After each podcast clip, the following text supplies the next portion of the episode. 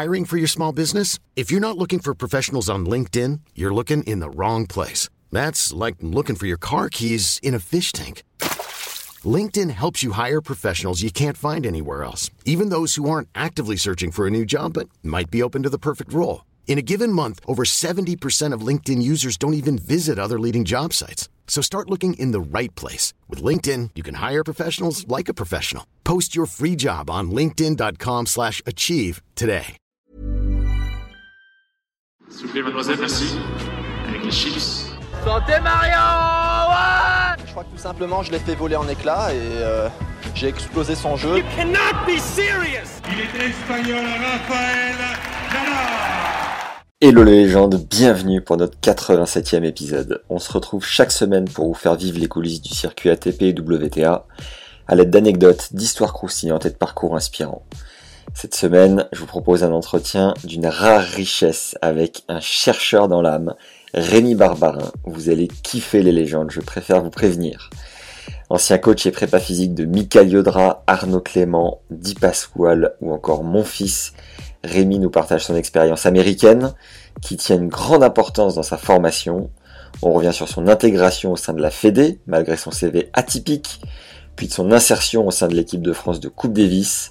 On plonge ensemble avec un brin de nostalgie dans une époque où la prépa physique n'avait pas grand-chose à voir avec celle d'aujourd'hui, mais qui défendait peut-être d'autres valeurs, vous le verrez.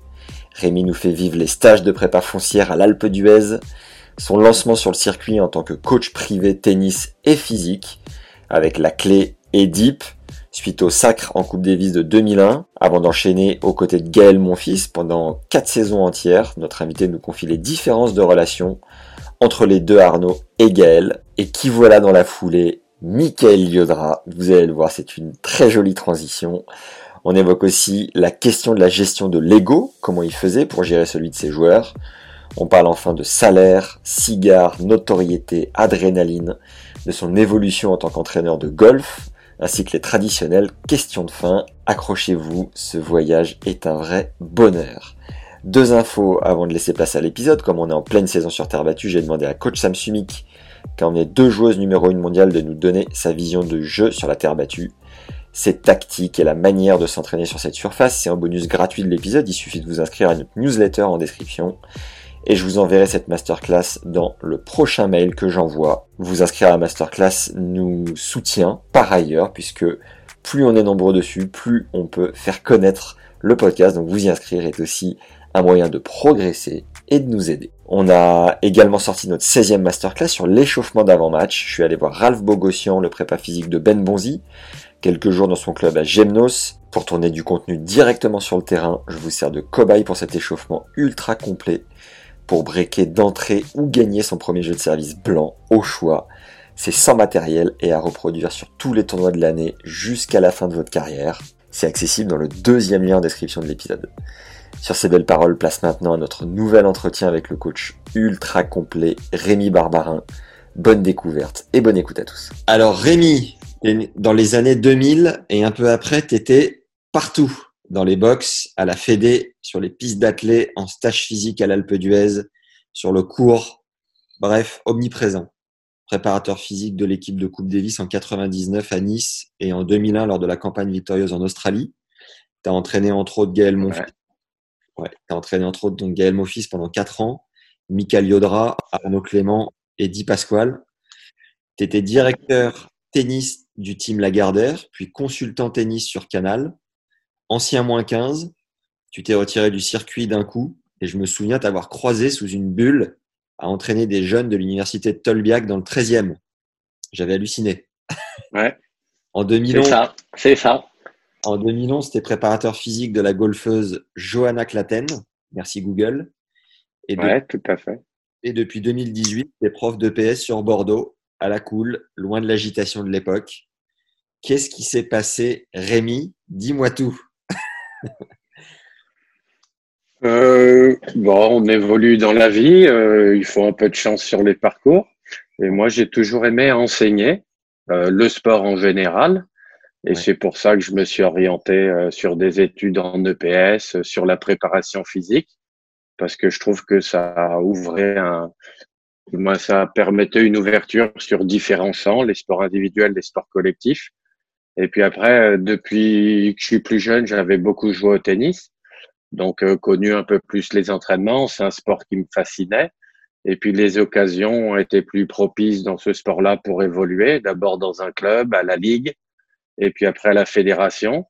Et puis euh, les occasions après bah, se développent un petit peu, d'entraîner des joueurs, des groupes d'entraînement. C'est ouais. ce qui m'a toujours plu. Et j'ai essayé de le faire dans différentes structures, qu'elles soient fédérales pendant quatre ans. Après, j'ai été plus un entraîneur privé avec des joueurs, Arnaud Clément, Arnaud Di Pasquale.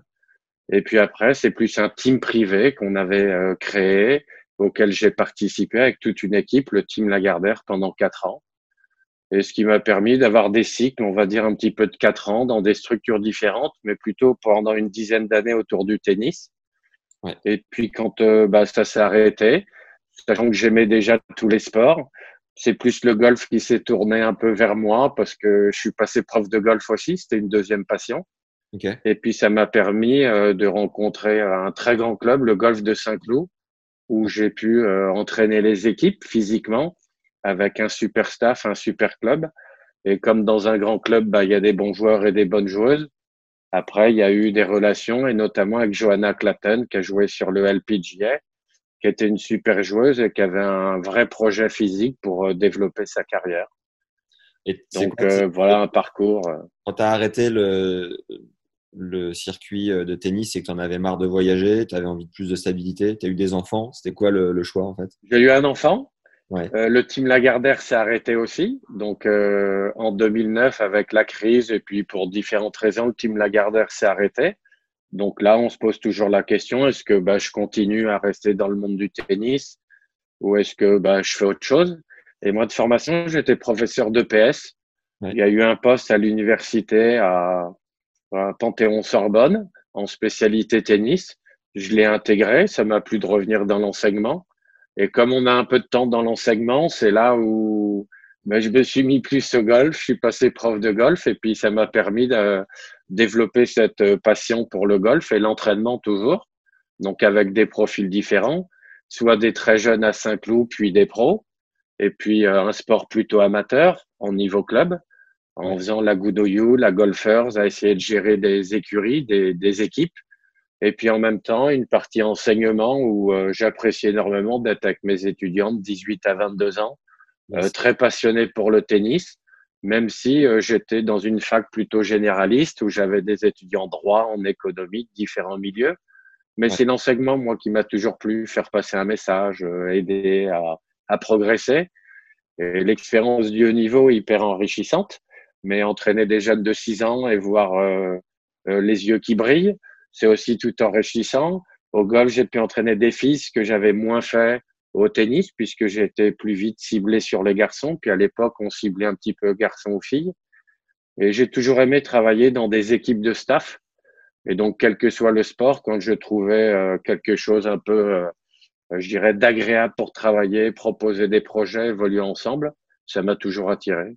D'accord. On va... Euh... surtout euh, parler de ton expérience dans le tennis et puis on fera quelques parallèles parfois avec le golf euh, jusqu'à même aujourd'hui, ton, là, là où tu en es aujourd'hui. Et pour revenir euh, sur ta carrière dans le tennis, comment tu as découvert ce sport et quelle a été ta progression? bah, je, je suis arrivé un peu maman du boom du tennis, moi, disons que les années voilà, euh, quatre-vingts. Ouais. Il y a eu tout le boom du tennis, bah forcément comme tout jeune, bah on a un club dans sa dans son dans son village et puis on joue au tennis et comme moi ça s'est plutôt bien passé, j'aimais faire d'autres sports mais bah on continue un peu, j'adorais ça quand même, j'aimais aussi ce sport individuel où on est responsable un peu de de son chemin.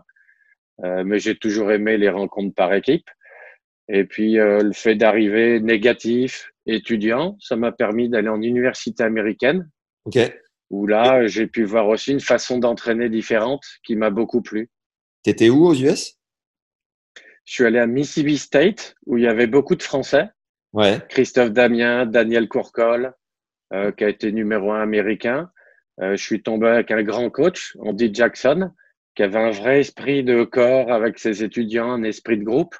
Ouais. Et ça m'a permis de voir aussi une autre façon d'entraîner, plus professionnelle que ce que j'avais connu en France. Ouais. Surtout quand on est étudiant et en même temps joueur à négatif en France, bon, on est un peu entre les deux. Donc, euh, j'ai jamais joué l'A T P.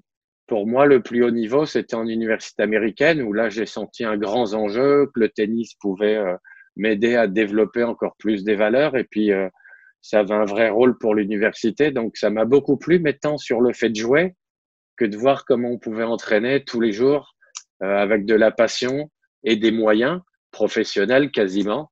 Parce que franchement, un coach aux États-Unis a les moyens euh, comme un coach dans une fédération pour avoir des vrais projets sur du moyen terme. Tu étais combien quand tu es parti là-bas ? euh, moins quinze. Ouais. Et je suis parti deux ans. Ça m'a permis d'être moins trente. J'ai progressé euh, un petit peu dans mon jeu, mais surtout dans, dans la vue de ce que je voulais faire. Ça a réconforté mon envie de vouloir être un enseignant et sûrement préparateur physique, parce qu'il me semblait que ça me permettait d'avoir cette ouverture sur tous les sports encore. Ouais. Et euh, ça me paraissait plus facile, je dirais, de, d'accéder au plus haut niveau, alors qu'entraîneur, souvent, il fallait encore être meilleur que ce que j'avais été, c'est-à-dire ancien joueur pro. Ouais. Parce que quand on est négatif, ben, on est un bon joueur, mais par rapport à un joueur cinquantième mondial, ben, on est nettement moins fort. Et comme dans tous les sports, l'expérience vécue est quand même un argument pour accéder au haut niveau. Et j'avoue que la Coupe Davis euh, qu'ils ont gagnée, la France, en quatre-vingt-onze, m'a beaucoup marqué. Et de voir un préparateur physique sur les bancs, euh, Frédéric Roche à côté, ouais. Je me suis dit, bah, je rêverais un jour d'être préparateur physique et puis de pouvoir participer comme ça à des aventures humaines, ouais. euh, quel que soit le niveau. Puis par chance, dix ans après, j'ai pu être dans cette équipe merveilleuse en deux mille un. Euh, tu faisais partie des premiers Français à partir dans les années quatre-vingts aux U S. Comment tu t'es débrouillé ? euh, Je suis plutôt la deuxième génération, parce que comme certains étaient partis avant moi, Stéphane Simian, Daniel Courcol, euh, moi disons que deux, trois ans après, quand ils ont fini leur cycle, alors Daniel a fait quatre ans, j'ai joué un an avec lui. Moi, c'est Christophe Damien qui est venu me chercher en me disant, bah, il y a une place. Et c'était dans une université où le coach avait euh, grande confiance en ses étudiants français. Ouais. Et puis, euh, en ses étudiants anciens aussi, qui allaient dénicher de, de nouveaux joueurs, puisqu'à l'époque, ils recrutaient pas en se déplaçant, les coachs. Maintenant, ils se déplacent chaque année. Euh, ça m'a permis vraiment de tenter cette aventure, mais je dirais un petit peu au hasard. Euh, et je suis tombé sur un coach très humain, une université qui me plaisait, et où euh, j'ai retrouvé euh, quelques Français avec qui je jouais sur euh, le circuit français. Et pour l'anglais, tu as géré comment au départ ? euh, J'étais mauvais, j'avais un niveau scolaire. Je me suis inscrit à l'université américaine. Euh, et pendant trois mois, j'ai travaillé à fond pour essayer d'avoir une bonne main au TOEFL. Et ouais. comme euh, dans ces années-là, c'était pas encore tout informatisé, ça m'a permis un petit peu euh, d'accéder sans avoir un niveau extraordinaire. Mais j'ai pu rentrer à l'université. Puis après, là-bas, quand on joue bien au tennis et qu'on a de la volonté, euh, les portes s'ouvrent.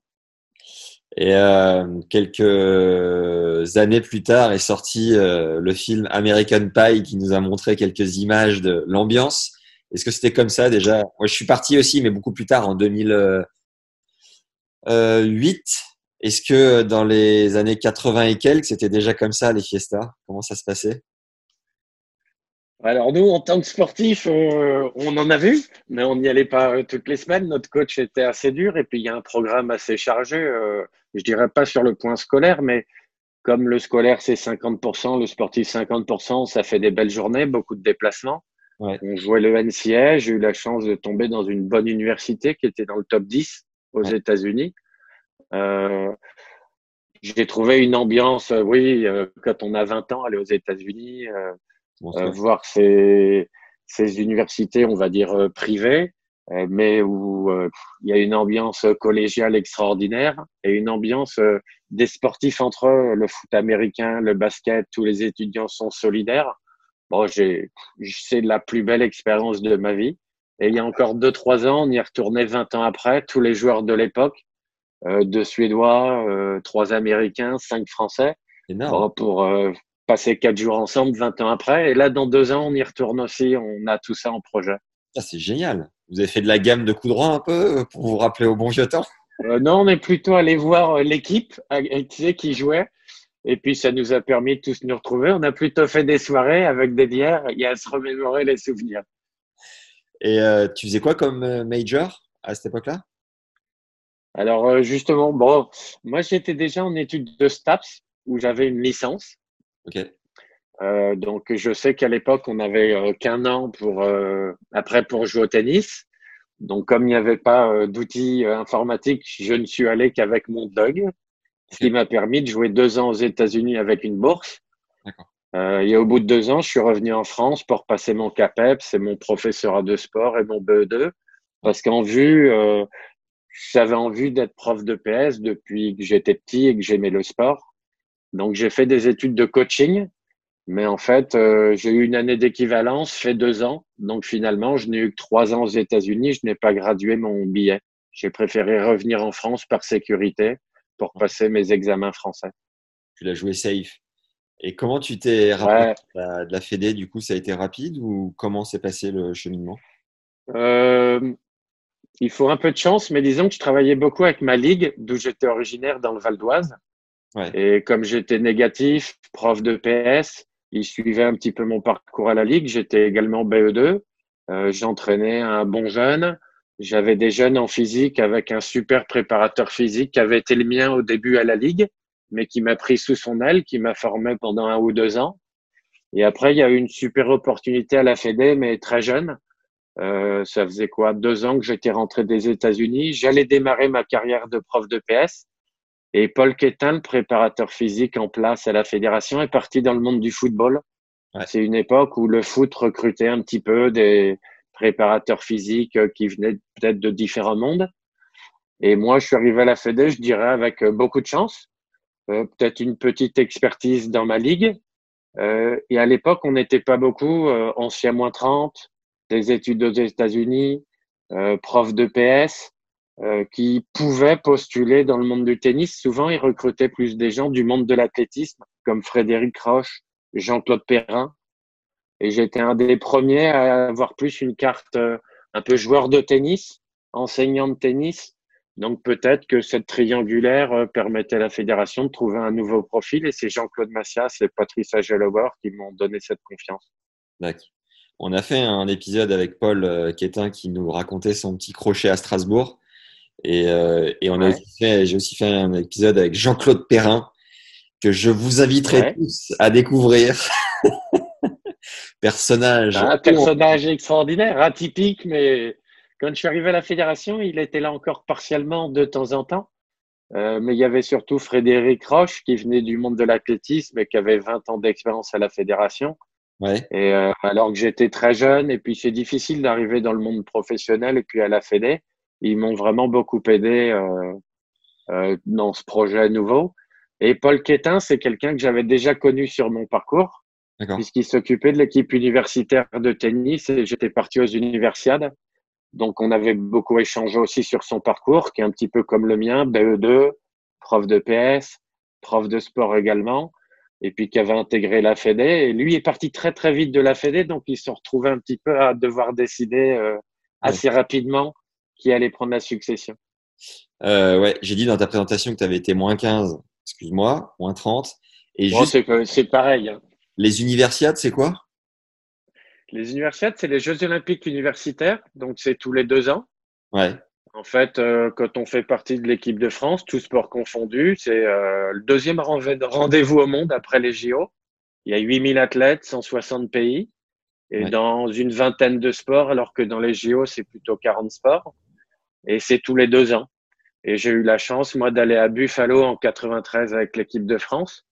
Puis après, quand j'étais à la fédération, j'ai également été un des entraîneurs sur trois universiades euh, pour, euh, au contraire, à ce moment-là, devenir l'entraîneur euh, de la fédération. Et il y avait un entraîneur également de la fédération universitaire pour toujours aller sur ces échéances tous les deux ans où on emmène une équipe de France euh, garçons et filles pour ouais. aller essayer de gagner des médailles. T'as emmené qui, toi, à l'époque ? Euh... Tu veux dire après comme joueur ? Ouais. Alors nous, il y a eu euh, Julien Bouter dans l'effort. Yes. a réussi après dans le top cinquante. Dans les meilleurs joueurs, il y a eu Marc Gicquel, mais je crois qu'il n'est pas venu aux Universiades. Ok. On a eu euh, et souvent c'était des joueurs donc étudiants. Il y en a pas mal derrière qui n'ont pas fait forcément carrière sur l'A T P, le W T A. C'est des joueurs et joueuses qui se situent pour les meilleurs autour de trois cents à huit cents mondiaux pour ouais. les Français qu'on envoie. Et après, alors aujourd'hui, ceux qu'on envoie font plutôt un choix de carrière sportive. Alors qu'il y a quinze vingt ans, il y en a beaucoup qui, après les universiades, c'était un petit peu leur graal, on va dire, bah, reprenaient plutôt une vie, euh, je dirais, normale, arrêter le sport de haut niveau et puis euh, passer médecin, avocat. Euh, il y a eu Lacombrade, il y a eu Ouvrard, euh, des bons joueurs et souvent, ça se situe entre moins quinze, moins trente, fin de première série. Et quand tu es quand tu es arrivé à, à la Fédé, il me semble que tu avais un groupe de quinze jeunes, hein, c'est ça, à encadrer ? Alors, à la Fédé, à l'époque, on était beaucoup moins. Il y avait un préparateur physique pour les filles. C'était Fred Roche. Et moi, on m'a mis les garçons. Ouais. Et là, j'avais vingt-deux joueurs, à peu près, la première année. Ouais. Euh, on n'a qu'un préparateur physique. Et c'était le début un peu des groupes espoirs. Mis, euh, alors, j'avais Arnaud Clément, Grosjean, tous les jeunes de dix-huit ans, on va dire.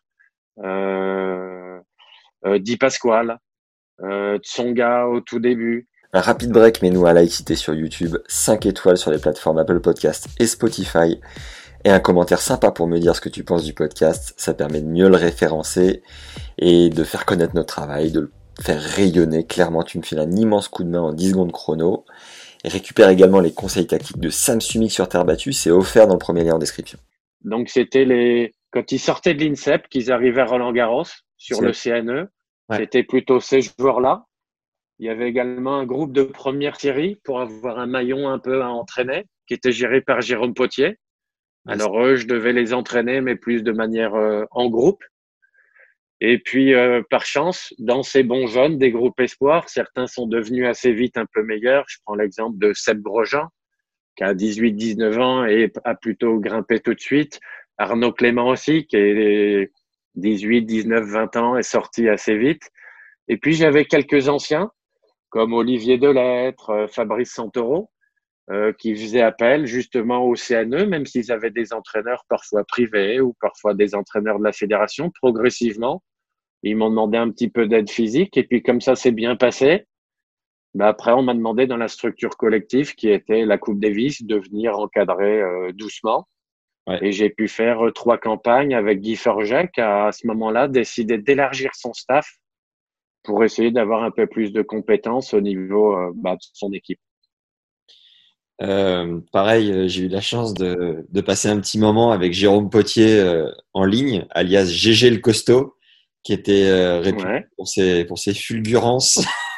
Est-ce que tu aurais eu une anecdote en souvenir avec euh, Jérôme Potier euh, pour nous situer un peu le personnage ?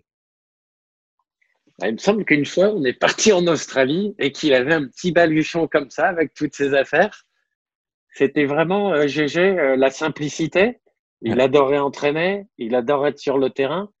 Alors aujourd'hui, il fait beaucoup de renforcement musculaire et puis ça a été sa nouvelle passion aussi de s'entraîner. Mais il a toujours été réputé pour euh, se lever à six heures du matin, entraîner dès sept heures jusqu'à dix-neuf heures parce que lui avait un groupe très élargi. Ouais. C'était un entraînement assez dur avec ses joueurs, mais très juste. Et il avait plutôt les joueurs, on va dire, que je qualifierais maladroitement, et j'aime pas de deuxième couteau, mais des joueurs plus qu'on qualifierait de première série, entre cent mondiaux et cinq cents mondiaux, ouais. euh, qui avaient été en groupe espoir, mais que, qui n'avaient pas réussi à performer dès leurs premières années. Et G G s'occupait d'une masse de joueurs assez importante. Et moi, je l'épaulais physiquement. Et c'est quelqu'un qui travaillait toujours beaucoup et euh, il y a beaucoup de joueurs, euh, je dirais, euh, dans son groupe qui ont réussi à intégrer euh, les cent premiers mondiaux et il a eu de très belles réussites. Yes. Toi, tu devais être refait quand tu as commencé à intégrer la Coupe Davis. C'était le, c'est le Graal quelque part, non ? Comment tu t'as vécu euh, cet appel ? Alors, on s'en rend pas bien compte quand on y est parce que bon, ça va très vite. Déjà, euh, d'entraîner des groupes espoirs comme Grosjean, Clément, euh, commencer à se déplacer sur les tournois parce qu'il y a eu une évolution à ce moment-là à la fédération. Les préparateurs physiques avant entraînaient beaucoup sur place à Roland-Garros au C N E. Puis progressivement, on a vu des exigences du haut niveau qu'il fallait entraîner plus régulièrement. Et j'ai eu la chance de commencer à voyager un petit peu sur des cycles de stages à l'Alpe d'Huez, par exemple, euh, des stages de préparation à Indian Wells, Key Biscayne, euh, la tournée avant l'Australie. Alors nous, souvent, on allait en amont des tournois, ouais. faire des stages de quinze jours et puis on revenait très vite. Et puis après, progressivement, on est resté un peu plus sur les tournois pour mettre plus de qualité. Et finalement, ça a permis de voyager trois euh, mois sur douze avec ouais. les joueurs. Et ce que j'aimais bien, c'est qu'on voyageait toujours pour plusieurs joueurs. Donc, il y avait toujours cette vue un peu collective du physique, même si après, on essayait d'individualiser les entraînements, mais on partait pas pour un joueur, pour un résultat. J'étais vraiment là pour la fédération et encadrer euh, ou suivre le maximum de joueurs avec en priorité les meilleurs espoirs. Quand on voit le, les progrès et l'avancée technologique et même les exercices, les, le matériel qui a évolué sur le, l'approche physique, comment tu revois le Rémi de l'époque avec les moyens de l'époque? Quel regard tu as là-dessus? Bah, euh, on a sûrement fait beaucoup d'erreurs puisqu'on n'avait pas les connaissances d'aujourd'hui. Mais en même temps, il me semble que les préparateurs physiques, et Jean-Claude Perrin, Fred Roche en sont les parfaits exemples, amenaient une intensité humaine, amenaient une pédagogie, amener du dépassement de soi-même pour les athlètes. On allait courir en forêt et tout. On fonctionnait peut-être un peu plus avec le nez, des chronos, euh, nos tests, on filmait. Mais c'était quand même le début des programmes de musculation. On avait des logiciels. En Coupe Davis, il y a plus de vingt ans, euh, on avait des polars pour aller faire nos footings. Et le soir, on avait nos ordinateurs. On devait brancher euh, un à un les polars. Alors que c'est sûr qu'aujourd'hui, maintenant, c'est beaucoup plus facile. Mais il y avait quand même une vue à essayer de rendre l'entraînement de plus en plus professionnel, de mieux le comprendre. Euh, mais je dirais que le côté humain euh, prenait le dessus largement sur la technologie. Ouais. Et déjà, les entraîneurs il y a quarante ans, les bons entraîneurs, avaient un ressenti. Aujourd'hui, on arrive à montrer des choses, mais peut-être qu'à vingt ans, on les ressentait déjà.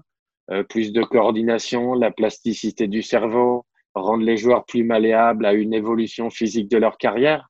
Tout ça, on le sentait quand même. Et moi, je suis arrivé un petit peu après les années où il y a eu beaucoup de casses dans les années soixante-dix, quatre-vingts, quatre-vingt-dix. Il me semble que pour entraîner à haut niveau, il y a pas mal de joueurs euh, qui ont perdu aussi un peu leur santé. C'est-à-dire qu'il y a des joueurs qui passaient, qui ont été très forts physiquement, puis il y en a d'autres où ça passait pas. Et moi, je suis arrivé à un moment où on essayait justement de peut-être de faire encore plus attention à l'intégrité physique des joueurs. On se rendait compte que l'intensité du circuit allait augmenter et on avait les joueurs de plus en plus jeunes. Donc moi, j'intervenais sur des groupes espoirs. On mettait un préparateur physique en priorité avec eux. C'était déjà une démarche un petit peu nouvelle. Yes. Donc je pense qu'on a évité des erreurs et on a appris un petit peu sur le tas. Euh, ça m'a permis, moi, à la fédération aussi, d'aller voir comment on entraînait à Liverpool.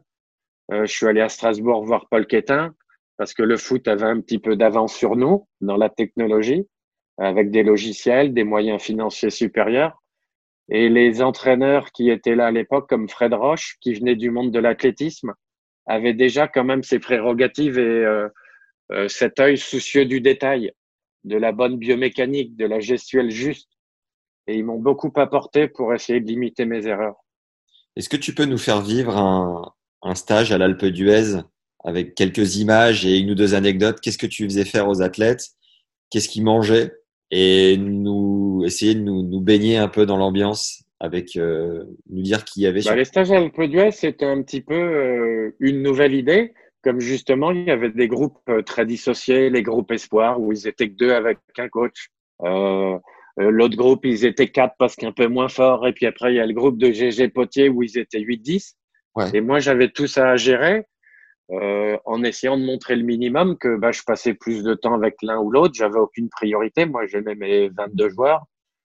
Euh, j'avais eu l'idée, puis d'autres avant la fédération, de faire un stage où on avait tout le groupe France réuni.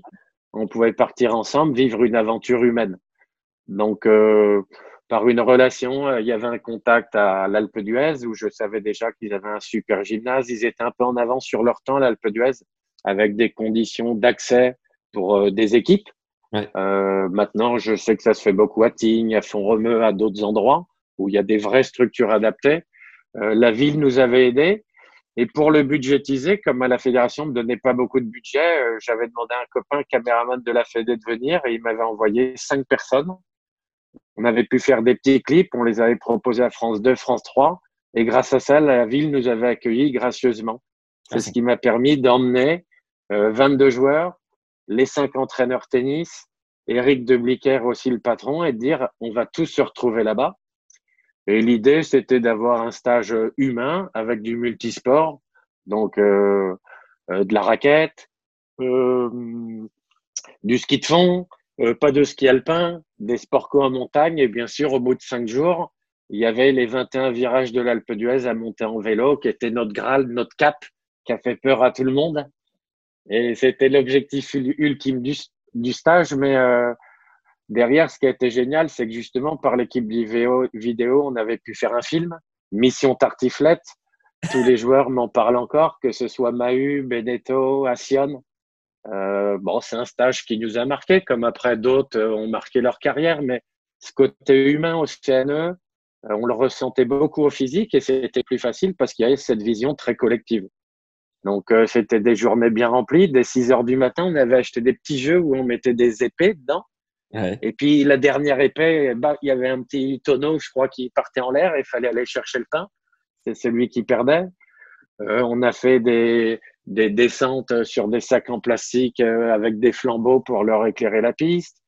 Euh, il y a eu beaucoup de moments euh, très riches humainement, loin du tennis. Et je crois que c'était le but. Et que ça a continué après pour essayer de souder des groupes au sein des fédérations parce qu'après, on allait jouer en équipe. Euh, pour les catégories jeunes et puis après pour la Coupe Davis. Et cette notion de stage a toujours fait partie de la formation à la française pour euh, être très fort après en Coupe Davis et peut-être arriver plus facilement après à laisser nos envies individuelles pour essayer d'avoir une démarche collective. Tu avais été bon euh, sur, le, sur la négociation pour les films et euh, obtenir euh, l'hébergement et compagnie. Ouais, bon, on essaie toujours de trouver des, des solutions, mais c'est vrai que comme c'était un petit peu nouveau, les financements sont pas toujours si faciles à avoir. Et euh, bon, bah donc il a fallu lancer un projet. Puis le fait de mettre en image euh, ces belles valeurs collectives qu'on essayait de développer, je pense que c'était une plus-value pour la fédération ouais. Et grâce à eux aussi pour l'Alpe d'Huez, qui est devenu après partenaire euh, à Bercy. Et euh, la ville de l'Alpe d'Huez est devenue partenaire du tennis. Euh, on avait créé une relation très forte avec ce site où des équipes de Fed Cup, après, si on les s'entraînait, euh, il y a eu une grosse relation pendant une bonne dizaine d'années avec euh, cette ville qui nous permettait vraiment d'avoir des belles conditions euh, pour s'entraîner en novembre. On peut retrouver Mission Tartiflette sur YouTube ? Il faut que je cherche là. Si tu veux. euh, non, parce que c'était en cassette V H S. Ah merde. Et euh, j'ai toujours la cassette. Là, il faudrait que je la ressorte. Que je demande à Raphaël Ferrisantis, qui était le chef de l'audiovisuel à la vidéo. Je crois qu'il nous l'a remis en D V D après, mais j'avoue que je l'ai plus, mais c'était un moment incroyable. Faudrait que je retrouve des images. Et qui avait ciré tout le monde à la fin en V T T, là, dans les, dans les lacets dont tu parlais? Arnaud Clément, non? Alors, Arnaud Clément, je l'ai emmené après quand je l'ai entraîné individuellement. D'accord. Mais euh, pour moi, lui avait fait un super temps, euh, moins de l'heure, il me semble. Amélie Mauresmo aussi a été euh, très, très bonne. Mais okay. Je t'avoue que les résultats individuels de ce stage-là, je m'en souviens plus très bien, mais euh, tout le monde était arrivé au bout. Euh, quelques entraîneurs l'avaient grimpé et puis d'autres avaient préféré rester dans les virages pour nous arroser. Euh. C'était... Mais il y avait une vraie notion collective de dépassement de soi et surtout au bout de cinq jours de stage où on était tous fatigués, c'était un petit peu notre euh, Graal. Et comme on savait pas exactement euh, la difficulté de cette épreuve, la première année, on était tous un peu sur le qui-vive dès le vendredi matin, là.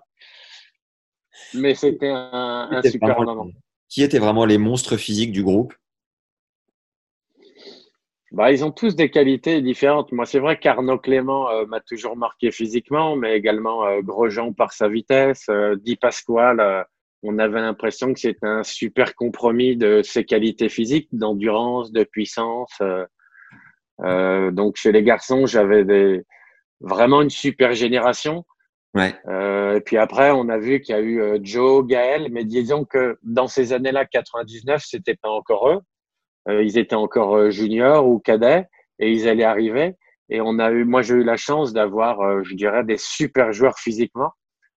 Euh, et donc, ça aide aussi pour avoir de bons résultats en préparation physique, à être un peu plus reconnu comme entraîneur parce qu'il faut avoir de très bons athlètes. Ouais. Aujourd'hui, je crois qu'avec le, euh, le calendrier qui est assez chargé, les équipes euh, qui sont étoffées autour des joueurs, il n'y a plus vraiment de, de préparation groupée comme ça hivernale, même si tu as pris un peu de recul avec ce milieu-là. Est-ce que tu trouves ça dommage ? Alors, je trouve ça dommage humainement.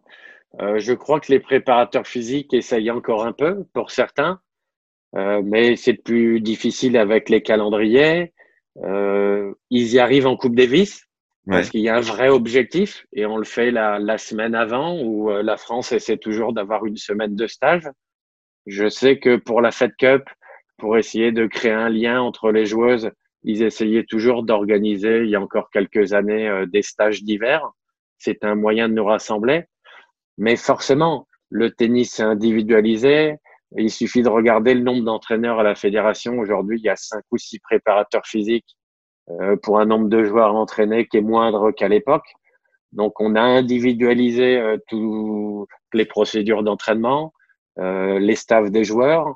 Et maintenant, beaucoup de joueurs aussi sont dans des structures privées. Puis après, les joueurs ont décidé aussi, euh, comme ils avaient qu'un coach tennis, ils aimaient pas le partager. Ils ont de plus en plus un kiné, un préparateur physique, pourquoi pas un quart d'heure pour certains.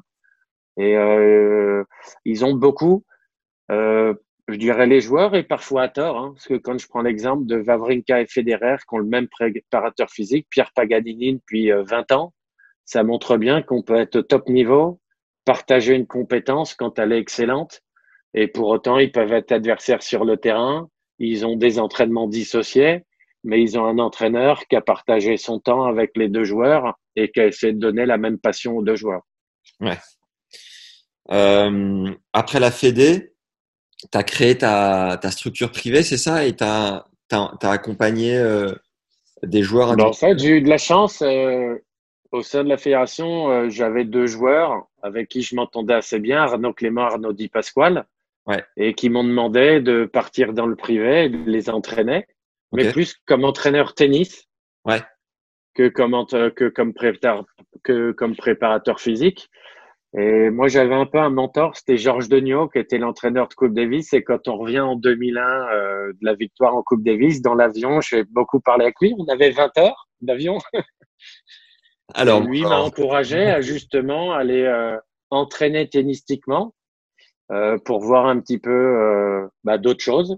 Évolué, j'étais que préparateur physique à la Fédé, je travaillais avec des entraîneurs tennis et il me semble que le chef d'orchestre, c'est l'entraîneur tennis en chef qui doit faire les programmations, donner des consignes et nous, on est des adjoints, on essaie de les aiguiller, on conseille et puis parfois, bah, on n'est pas forcément d'accord avec tout ce qui se passe, mais il faut que le staff soit en cohésion. Donc, euh, on participe au choix, mais le fait d'être entraîneur tennis me permettait de, moi aussi, affirmer un peu plus mes choix, être un peu plus décideur avec mes joueurs. Et euh, j'ai eu la chance que deux joueurs acceptent de me partager. Je voulais pas partir avec l'un. Okay. J'ai refusé. Par contre, partir avec deux joueurs, continuer à partager, euh, c'est un challenge qui me plaisait beaucoup plus. Donc, j'ai démissionné de la fédération ouais. en rentrant le lendemain de la Coupe Davis. Et je suis parti avec ces deux joueurs. Ciao, les gars. Euh, tout en faisant l'hiver à la fédération parce que je me souviens que je crois que la Coupe Davis, elle devait être décembre.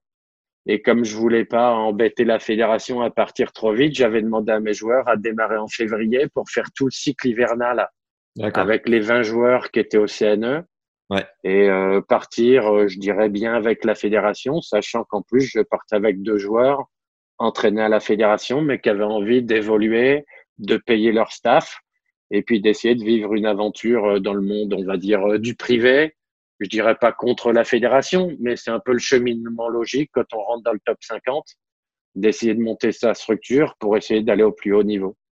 Ça qui est bon, c'est que en France où on peut avoir une case prédé- prédéfinie, où voilà, t'es préparateur physique, point barre, t'as, t'as, t'as navigué un peu, t'es devenu euh, coach. Et euh, juste avant de basculer sur euh, vraiment la partie, euh, ta partie privée, Euh, est-ce que tu peux nous faire vivre, j'ai, j'allais, j'allais le zapper, la finale de la Coupe Davis deux mille un en Australie, les images qui t'ont marqué et cette fête incroyable que vous avez dû faire parce que c'était C'est un événement de dingue là-bas sur leur gazon, chez eux, avec un public euh, entièrement australien. Complètement fou, quoi. Ouais, alors c'est, c'est complètement fou, très franchement. Il y a pas mal de gens. Là, je regardais encore sur Facebook hier quelqu'un qui remettait une photo de deux mille un dans les tribunes, un entraîneur, ancien joueur qui disait le plus beau moment de ma vie euh, à regarder, tu vois, un beau spectacle ouais. Et à le vivre. Moi, ce que je trouve génial, c'est que on a utilisé la défaite de quatre-vingt-dix-neuf où on a perdu à Nice contre les Australiens sur terre battue. Euh, Guy Forget, c'était sa première année euh, euh, à être responsable de cette équipe, à évoluer. En deux mille, il me semble que on perd en quart de finale. Et puis en deux mille un, on a quand même, faut le dire, une super génération. Grosjean, Clément, Escudé, trois joueurs avec un esprit collectif incroyable. Une belle équipe de double qui pouvait être Santoro de Lette, mais également Pioline qui avait continué à jouer pour l'équipe. Partisan majeur en quatre-vingt-dix-neuf, puis en deux mille un, euh, qui se met avec Santoro pour jouer le double.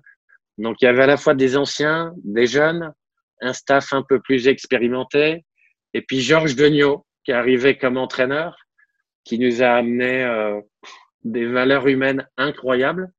Et en fait, ce qui se passe en finale en deux mille un, ça a été vraiment préparé en huitième, en quart, en demi, où c'est une année où on gagne quatre matchs à l'extérieur, ce qui est unique en Coupe Davis. Ouais. On allait gagner en Belgique contre les frères Rokus, en Suisse contre Federer, en Hollande sur surface rapide en demi-finale. Et là, on va jouer en Australie, dans le temple du tennis, sur gazon, contre Rafter, Hewitt, euh, les frères Woodies. Et nous, on avait un Grosjean qui venait de gagner Bercy, finale du Masters. Donc, on avait un super leader. Euh, Clément, qui avait fait finale à l'Australian Open en janvier. Escudé, qui était un joueur ultra performant, un joueur collectif et une équipe de double. Euh, Santoro, Pioline, il fallait se la coltiner, donc on, on était assez sûr de nos forces et en même temps une envie incroyable bah, d'aller peut-être défier la meilleure équipe du monde ouais. chez elle. Et Georges Degnaud qui avait une culture du sport avec Guy Forget de l'Australie et tout, euh, je pense on réussit à nous faire vivre ce moment comme quelque chose d'unique dans nos vies de joueurs ou d'entraîneurs.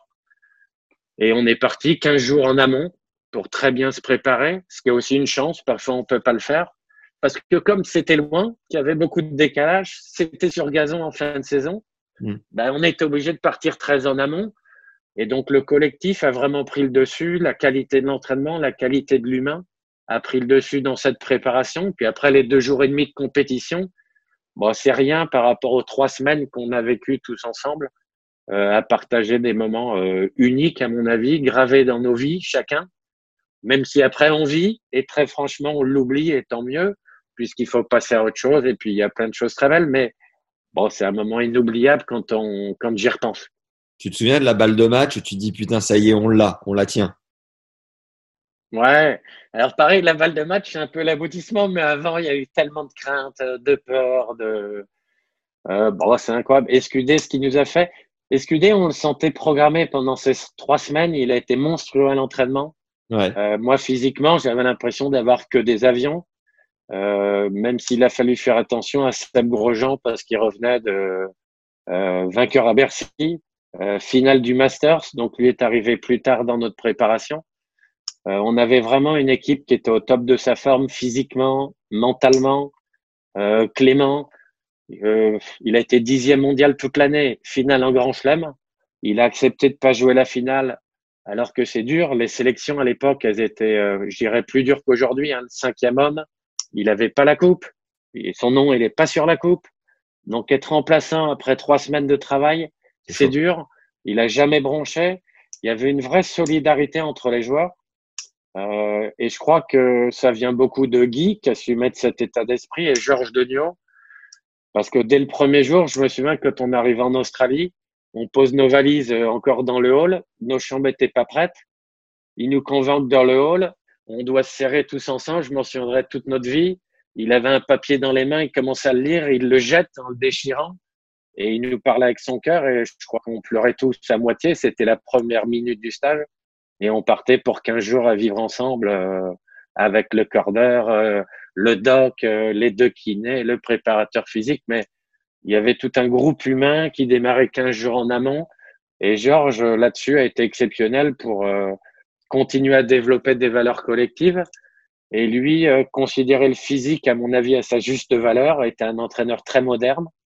Euh, je me souviens que deux mois avant, il m'a fait venir à Grenoble pour chacun de ses exercices, euh, les tester avec des polars, me demander des conseils si physiquement, euh, c'était bien de le mettre en troisième jour, en cinquième jour, parce qu'on a vraiment pu essayer de faire un programme de stage, d'essayer de le calibrer, de le préparer en amont, même si, bien sûr, après, faut répondre au jour le jour, mais il y avait une vraie précision dans notre préparation.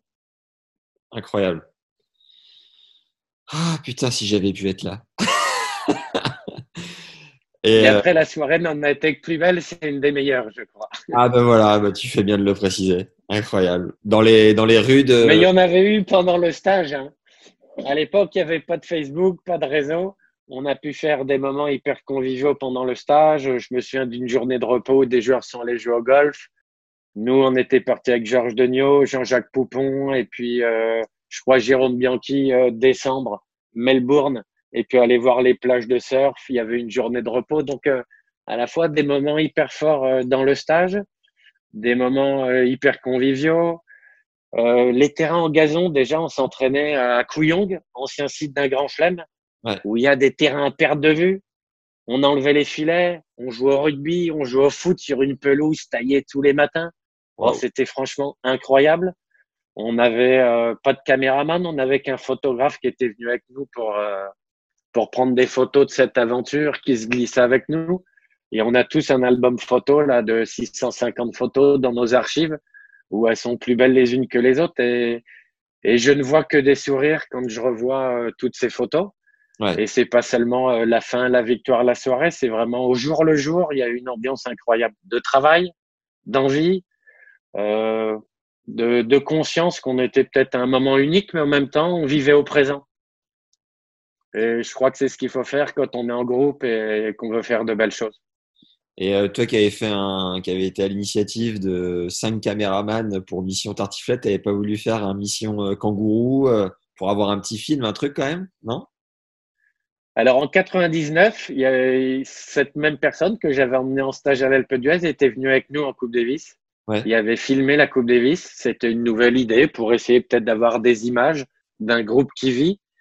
Et comme il y avait eu des tensions dans l'équipe, ça s'était moins bien passé. Cette campagne s'était finie par une défaite, trois un sur l'Australie en finale, même si c'était une belle campagne, finale de Coupe Davis. Mais quand on perd, euh, bah disons que les images ont été un peu oubliées, euh, ça n'a pas forcément aidé. Donc en deux mille un, sûrement un regret aujourd'hui, on a très peu d'images. Et je me souviens, il me semble que quelqu'un était venu en Australie, Bruce Merritt à l'époque, en deux mille un, pour faire une vidéo. Mais il n'avait pas bien prévenu Guy Forget, le staff. Il est venu avec nous et finalement, sa caméra, dès le premier jour au footing, il a été obligé de la laisser. Et on lui a expliqué qu'il ne devait pas venir au footing avec le groupe, que c'était pas le caméraman de la Fédé. Et... Euh, il a vécu avec nous à côté du groupe. Il était venu quinze jours en Coupe Davis ou trois semaines, dès le premier jour du stage, en ouais. espérant faire un film, mais il n'avait pas pu le faire puisqu'il y avait eu un refus un peu de l'équipe en essayant plutôt de vivre notre aventure humaine. Et par contre, il y avait un photographe officiel qui prenait des clichés pendant toute la durée du stage et de la campagne de Coupe Davis. Oh, il devait dégoûter le caméraman. Et, euh... et là... La soirée de victoire, il y a eu quelques bouteilles de champagne euh, qui ont été sabrées dans tous les sens. Ouais, après, ce qui est génial dans cette, euh, dans cette soirée, en fait, c'est parce que il y a eu mille supporters à peu près français, ouais. Alors, qui venaient de métropole, mais aussi de Nouvelle-Calédonie, qui étaient assez proches. Toute une tribune, un engouement incroyable, et on se sentait très loin du continent, puisqu'on jouait euh, la nuit. On n'avait aucun retour, un retour média. On était vraiment dans notre bulle. Et euh, l'apport de ces Français qu'on voyait en ville euh, ouais. quelques jours avant arriver, euh, la tribune pleine bleu, blanc, rouge. Euh, je me souviens de la Marseillaise avant les rencontres, alors que c'était rare à l'époque, où euh, mille personnes avaient euh, presque chanté plus fort que les quatorze mille Australiens, qui étaient pourtant un public euh, avec beaucoup de ferveur, avaient déjà créé une ambiance au cours de la rencontre, Et la soirée n'était qu'un aboutissement où je crois que tous les supporters ont pu venir dans une boîte de nuit réservée au dernier moment puisqu'on n'attendait pas la victoire. Euh, mais donc, il y avait un côté encore très chaleureux. Euh, les gens qui y étaient, bah, ils la méritaient, je dirais, cette soirée autant que nous parce qu'ils avaient fait, ils étaient allés au bout du monde, ils étaient arrivés avant. Donc, je crois qu'il y avait quelque chose de très humain. Je me souviens de beaucoup de C T R, euh, beaucoup de gens de Nouvelle-Calédonie, des fans de tennis. Euh, et le fait d'être très loin de l'excitation médiatique permet aussi de vivre des moments peut-être plus humains. Et je pense qu'aujourd'hui, tout le monde aurait son portable dans le vestiaire, alors qu'à l'époque, que ce soit dans le vestiaire jusqu'au lendemain où on a pris l'avion, jusqu'aux Champs-Élysées le mardi avec Jacques Chirac, bah, personne n'avait son portable et tout le monde vivait le présent à essayer de partager un bon moment tous ensemble. Énorme, incroyable. Merci de nous le faire vivre comme ça. Ensuite, donc, tu es parti avec les deux Arnaud. C'était quoi le programme annuel? Tu étais euh, booké combien de semaines et comment tu t'organisais vraiment ton, ta manière de, de les suivre? Bah, dur parce que j'avais deux joueurs. Ils vivaient à Genève. Donc, on allait s'entraîner aussi beaucoup à Genève. Donc, j'étais plus euh, onze mois sur douze avec les deux et quelques jours de vacances. Mais à trente ans, euh, c'est pas grave, on est passionné. Et euh, comme j'avais deux joueurs, bah, qu'on essaie aussi d'individualiser. Très vite, ils n'ont pas eu la même programmation parce que Arnaud Di Pasquale a eu, bah, dès le premier jour, on a démarré un souci au genou, puis après une opération au dos. Donc, on a eu deux joueurs avec parfois des circuits un petit peu décalés. Bah, ça, ça force un peu l'entraîneur à bah, se dispatcher un peu plus. Et s'il avait prévu de faire vingt-cinq semaines en tournoi, il en fait plus trente-deux. Euh, des périodes d'entraînement un peu décalées. Même si euh, j'ai eu la chance d'avoir deux joueurs avec cette vraie vue d'entraînement, euh, je dirais pas collectif, mais ils avaient vraiment bien pris en compte qu'il y avait un entraîneur pour deux. Euh, ils partageaient financièrement. J'ai jamais eu un souci avec euh, pour dix centimes avec eux euh, dans nos arrangements quand l'un était blessé, l'un mieux performait. Euh, jamais une jalousie entre eux. Bon, j'ai eu deux deux mecs extraordinaires. Donc après, euh, il y a eu des arrangements. À un moment, j'ai dû prendre un autre entraîneur avec moi, qui était mon ancien entraîneur quand j'étais plus jeune. Euh, on a commencé à faire appel à un kiné, qui était un copain aussi, qu'on a intégré dans le staff. Et on a essayé pendant trois ans euh, d'offrir aux deux joueurs la meilleure préparation possible, euh, le meilleur chemin possible. Et moi, j'étais un petit peu le chef d'orchestre à me partager, parfois être avec les deux. Chaque hiver, on allait faire notre stage physique à l'Alpe d'Huez, mais à ce moment-là, à trois. On ouais. grimpait nos virages qu'à trois, c'était plus à vingt-deux. Euh, pendant qu'Arnaud Clément allait en Coupe Davis, moi j'allais plus avec Arnaud Di Pasquale. Euh, les retours de blessures sont souvent durs, donc à certains moments, bah, je passais plus de temps avec Arnaud Di Pasquale pour essayer de revenir.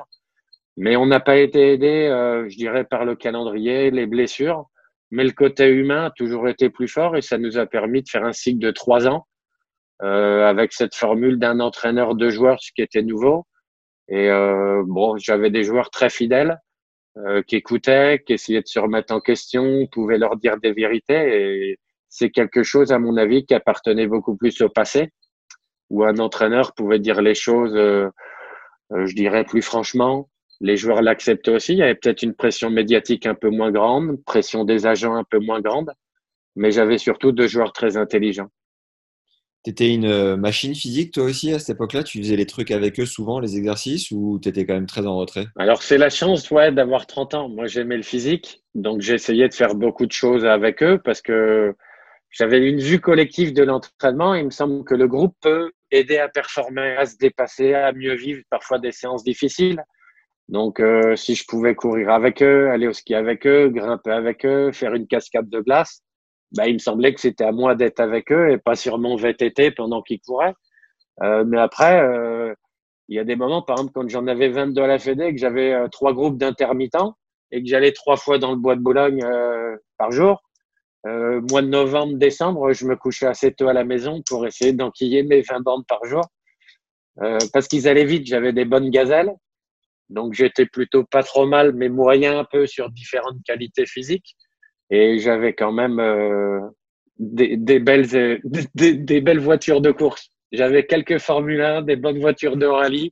Et parfois, c'était dur à suivre. Tu devais être affûté comme une lame. Euh, quels sont les meilleurs souvenirs sportifs, les trois quatre meilleurs souvenirs sportifs que tu as eu avec euh, Arnaud, Clément et Deep? Bon, c'est bon, sportif, c'est bah, des grands matchs, des victoires en tournoi quand tu concrétises une semaine. Ce qui est très dur au tennis, c'est que tu perds chaque semaine. Même ouais. Quand tu fais des bons moments, tu perds en demi, c'est super, mais tu perds en finale. Donc forcément, les semaines qui aboutissent par une victoire, euh, c'est des grandes semaines pour nous. Euh, parce que le joueur euh, finira le dimanche avec la coupe, on est tout seul à l'hôtel à boire une petite coupe de champagne, ça reste quand même le Graal, quoi. On s'entraîne pour ça, ils s'entraînent tous les jours pour ça. Mais avec eux, franchement, c'est plutôt euh, moi les moments d'entraînement. D'accord. Les moments humains, à aller vivre chez eux à Genève, euh, euh, aller se lever à sept heures du matin et euh, programmer une balade en vélo. Moi, c'était pas une balade ou une sortie en vélo. Il y a Arnaud Clément, dès six heures quarante-cinq, il était déjà en bas de l'immeuble avec les vélos gonflés, euh, les mollets gonflés à bloc, il était prêt. Arnaud Di Pasquale, il était plus prêt vers sept heures, moi aussi. Et on avait une locomotive avec nous. Donc, pour moi, c'est plus ces moments, euh, tu vois, humains, à vivre en groupe, les stages à l'Alpe d'Huez, les préparations, parce qu'après, en tournoi, il y a un stress. Les joueurs sont tout seuls sur le terrain quand même, ils vivent leur match de manière solitaire, le plaisir est plus individuel. Et euh, Arnaud Clément, par exemple, c'était pas sa saison individuelle qui comptait, hein. Il mettait en numéro un la Coupe Davis. D'accord. Donc par contre, euh, en deux mille deux, deux mille trois, deux mille quatre, moi j'ai arrêté la Coupe Davis comme je les entraînais individuellement. Ouais. Donc quand Arnaud allait performer en Coupe Davis, bah ça aussi pour moi c'était un super moment puisqu'on le prépare en amont. Et euh, c'était son objectif numéro un de son année avec les grands chelems. Et j'avais des joueurs qui étaient assez lucides sur euh, programmer une saison, euh, pas mettre des tournois financiers en premier. C'était toujours des arguments sportifs quand on faisait le calendrier de la saison. Donc pour Di Pasquale, c'est les Jeux Olympiques en deux mille où j'ai eu la chance d'y aller pour la fédération. Ouais. Euh, donc euh, gagner une médaille olympique, c'était le Graal pour nous. Incroyable. Euh, pour Arnaud Clément, c'est, c'est super performance en grand chelem, c'est victoire sur des grands prix. Mais quand on revient de blessure et qu'on gagne un challenger, c'est aussi un grand moment pour un staff, pour les joueurs. Donc je dirais que les petites victoires ont été des super moments, mais c'est tous les moments de à se former, à continuer à être des humains. Euh, euh, avec Arnaud Clément, on a découvert le golf. Quand on allait traverser le monde, bah, on peut aussi voir des super monuments. Donc, euh, j'ai l'impression que c'est toute cette aventure humaine plutôt que les résultats qui ne sont que la concrétisation d'une performance sportive et d'un bien-être euh, tous les jours. Comment tu as vécu le fait de reprendre la raquette et parce que justement, qu'ils te fassent confiance en tant que coach tennis plus physique et d'avoir un œil plus euh, bah, d'expert à trois cent soixante sur tout, tout, tous les aspects, quoi. Bah, c'est pas si facile, moi aussi. Il fallait un peu changer de casquette, sachant qu'avant, j'ai plutôt pas du tout mis ça en avant. C'est-à-dire que j'ai essayé de proposer des contenus physiques en prenant en compte ma connaissance du tennis, essayer peut-être que mes contenus soient un peu plus transférables, plus proches du jeu. Bah, après, quand on passe entraîneur tennis et également un peu le préparateur physique, puisque j'ai essayé de, d'avoir euh, des programmations intelligentes physiquement, euh, c'est plus facile avec des joueurs qui sont déjà forts techniquement. Sur le circuit, en fait, quand un joueur il a vingt-deux, vingt-trois, vingt-quatre ans, euh, il y a encore du travail technique, mais il y en a de moins en moins. Il a été formé. Il y a surtout une continuité physique, puis un gros travail psychologique à essayer de les aider à performer, à se sentir bien. Et en même temps, c'est des jeunes qui avaient euh, cinq, sept ans de moins que moi, pas tant que ça. Ouais. Donc, on devait avoir une proximité. Et puis en même temps une distance entre entraîneur entraîné. Et là, ça demande une grosse intelligence de la part de mes joueurs. Et on a réussi à trouver un bon compromis, ce qui a fait euh, qu'on a pu travailler dans la durée, avec bien sûr des moments où euh, c'était dur, mais on n'a pas eu de clash, on a eu des désaccords, on a eu, euh, on a eu euh, des grosses discussions, euh, parfois des discussions musclées après des défaites, parce qu'au tennis, on fait le débriefing le soir. On rejoue le lendemain, c'est pas toujours facile d'entendre des vérités, mais euh, j'avais des joueurs, je dirais, autonomes, euh, qui performaient sans moi. Euh, on n'est qu'une aide à leur parcours, on est euh, sur leur chemin, et puis euh, j'ai gardé de super relations avec eux encore aujourd'hui. ce qui prouve bien que notre relation dépassait le cadre de l'entraînement et qu'elle était humaine. Et on essayait aussi d'avoir une relation professionnelle et de confiance dans le tennis. C'est ce que j'allais te demander, si tu étais toujours en contact. D'ailleurs, je fais un épisode mardi avec euh, Deep. Est-ce que euh, tu aurais une question à lui glisser, un truc euh, bien placé euh, que je pourrais lui adresser ?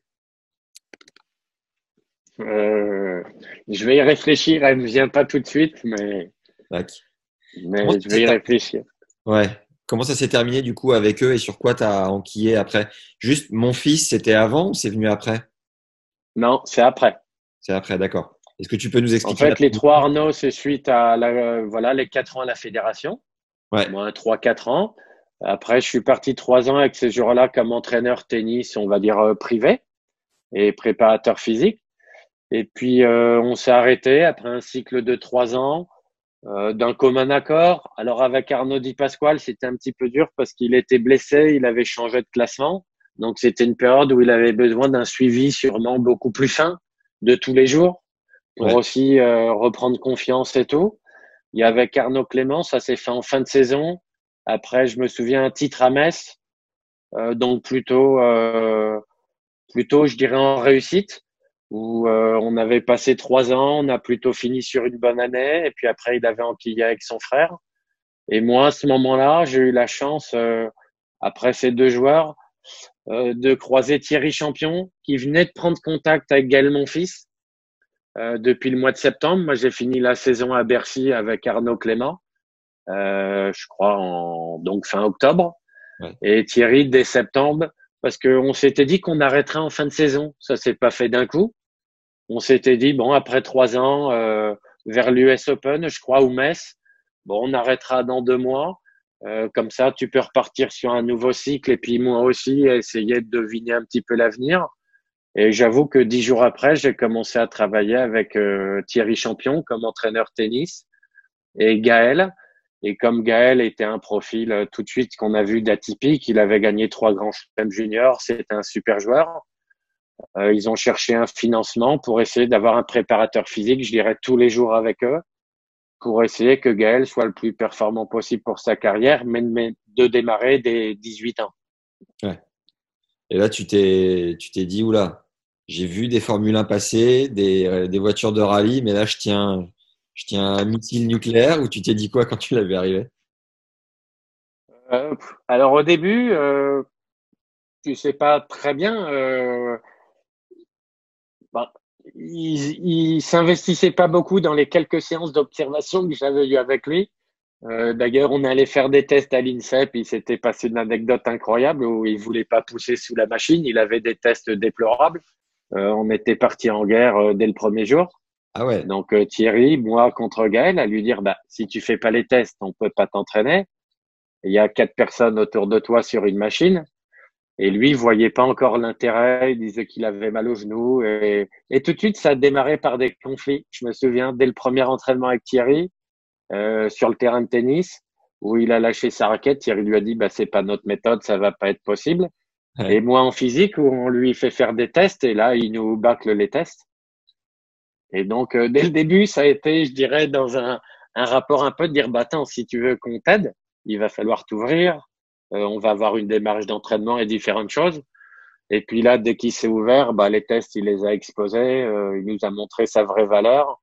Et je crois que, euh, je veux pas dire de bêtises, hein, mais je crois que trois mois après, à Doha, il est déjà en finale contre Federer, euh, et il a la limite de gagner. Donc, euh, oui, comprendre qu'on avait une Formule un entre les mains, Euh, on l'a vu assez vite. Ouais. Tu as fait, t'as fait quatre ans et demi avec lui, c'est ça hein ? quatre ans. Ouais, alors sous différentes formules. Je crois que si mes souvenirs sont bons, j'ai dû rester euh, un an avec lui dans une structure totalement privée. D'accord. Mais qui était aidée par un sponsor, euh, Arnaud Lagardère. Ouais. Et puis, euh, un an après, il y a eu la création euh, progressive du team Lagardère par euh, Xavier Moreau, le directeur, qui m'a demandé de venir. Et dans mes fonctions au team Lagardère, j'avais de compte, on avait une fonction de développement euh, bah, de cette écurie naissante.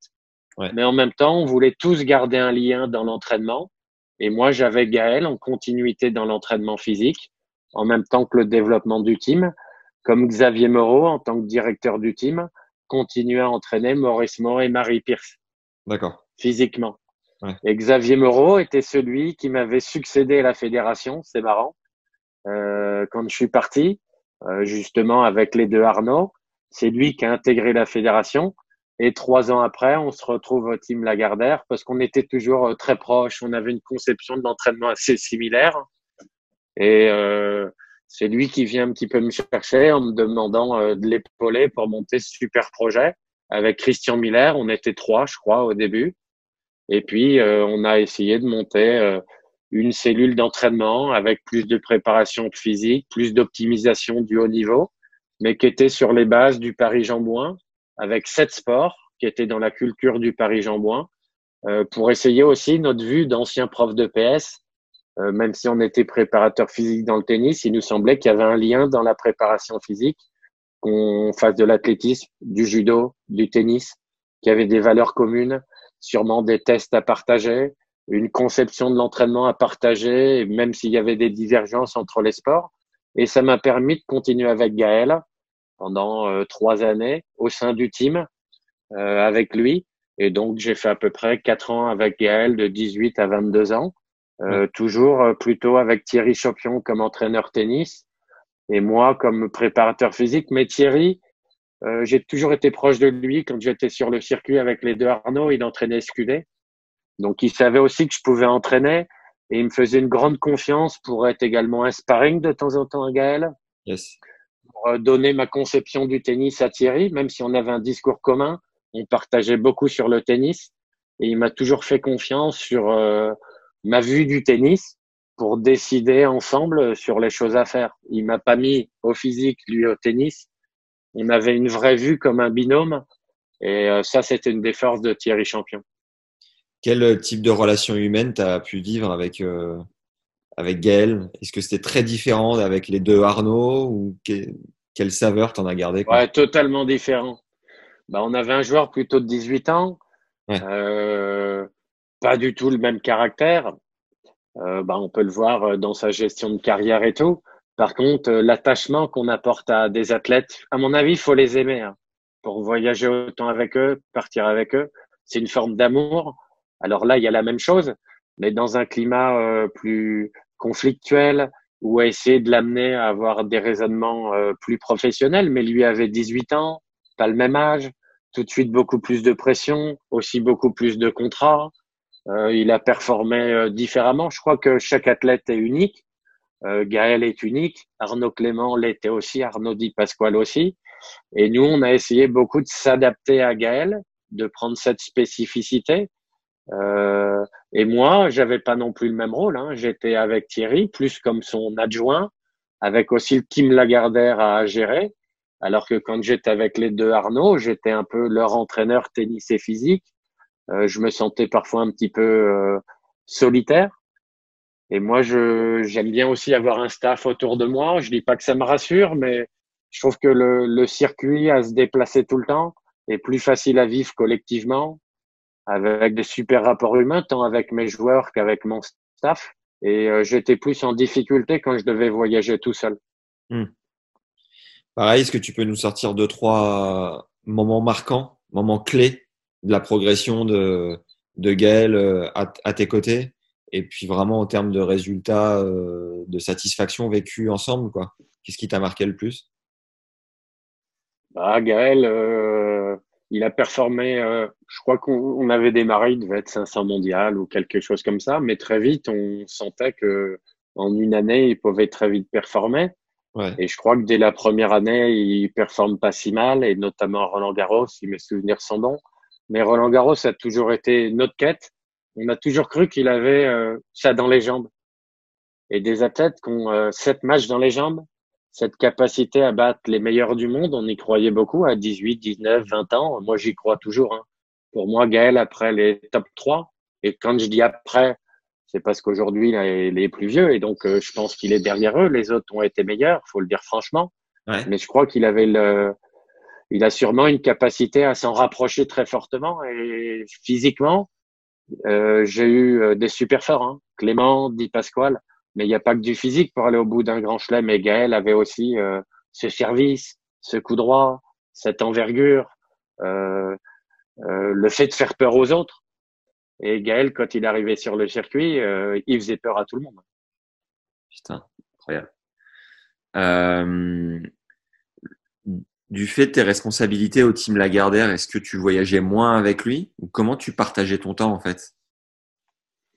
Bah, comme le team très vite s'est développé, on a démarré par des joueurs cent cinquante mondiaux. Ouais. Ça me permettait, je ne voyageais qu'avec Gaël à cette époque-là. Mais très vite, quand on a eu des joueurs dans le top cent, on a voyagé sur les grands chelems et il y avait d'autres joueurs à s'occuper. Par contre, on a très vite compris au team qu'il fallait quand même mettre un accent particulier sur des joueurs comme Richard, comme Gaël, qui avaient des profils atypiques. Et nous, comme notre base était quand même autour de la préparation, optimiser des joueurs, on a eu très vite un staff d'entraîneurs avec plusieurs préparateurs physiques, dont Nicolas Perrotte qui est venu avec nous. Il y avait Xavier Moreau aussi qui travaillait. On avait trois ou quatre chercheurs qui étaient avec nous. Mais quand je dis des chercheurs, c'est parce qu'ils avaient fait des études, mais ils avaient tout à fait la capacité d'entraîner physiquement.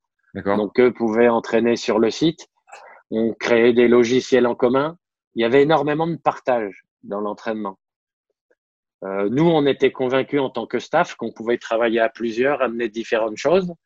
Par contre, les joueurs, il a fallu progressivement les convaincre parce qu'ils aiment bien aussi avoir une seule et même personne pour vraiment avoir un discours euh, lisible pour eux. Ouais. Donc, quand on travaille en commun, il faut vraiment faire un effort pour avoir un discours compréhensible des joueurs pour qu'ils y retrouvent euh, du sens. Et on a avait un commun, donc c'était assez facile de travailler pour plusieurs joueurs. Mais j'avoue qu'au team, j'étais très ciblé sur Gaël et plutôt en gestion d'une équipe d'entraîneurs de tennis, de préparateurs physiques qui, elle, euh, devait gérer deux ou trois joueurs ou un staff parce qu'on avait très vite compris que Gaël était quelqu'un d'atypique et lui aimait aussi avoir un petit peu son staff. Il faisait partie de cette génération. Donc, euh, j'étais plus proche de lui dans ces années-là que des autres joueurs, même si j'avais une vue transversale. Pourquoi?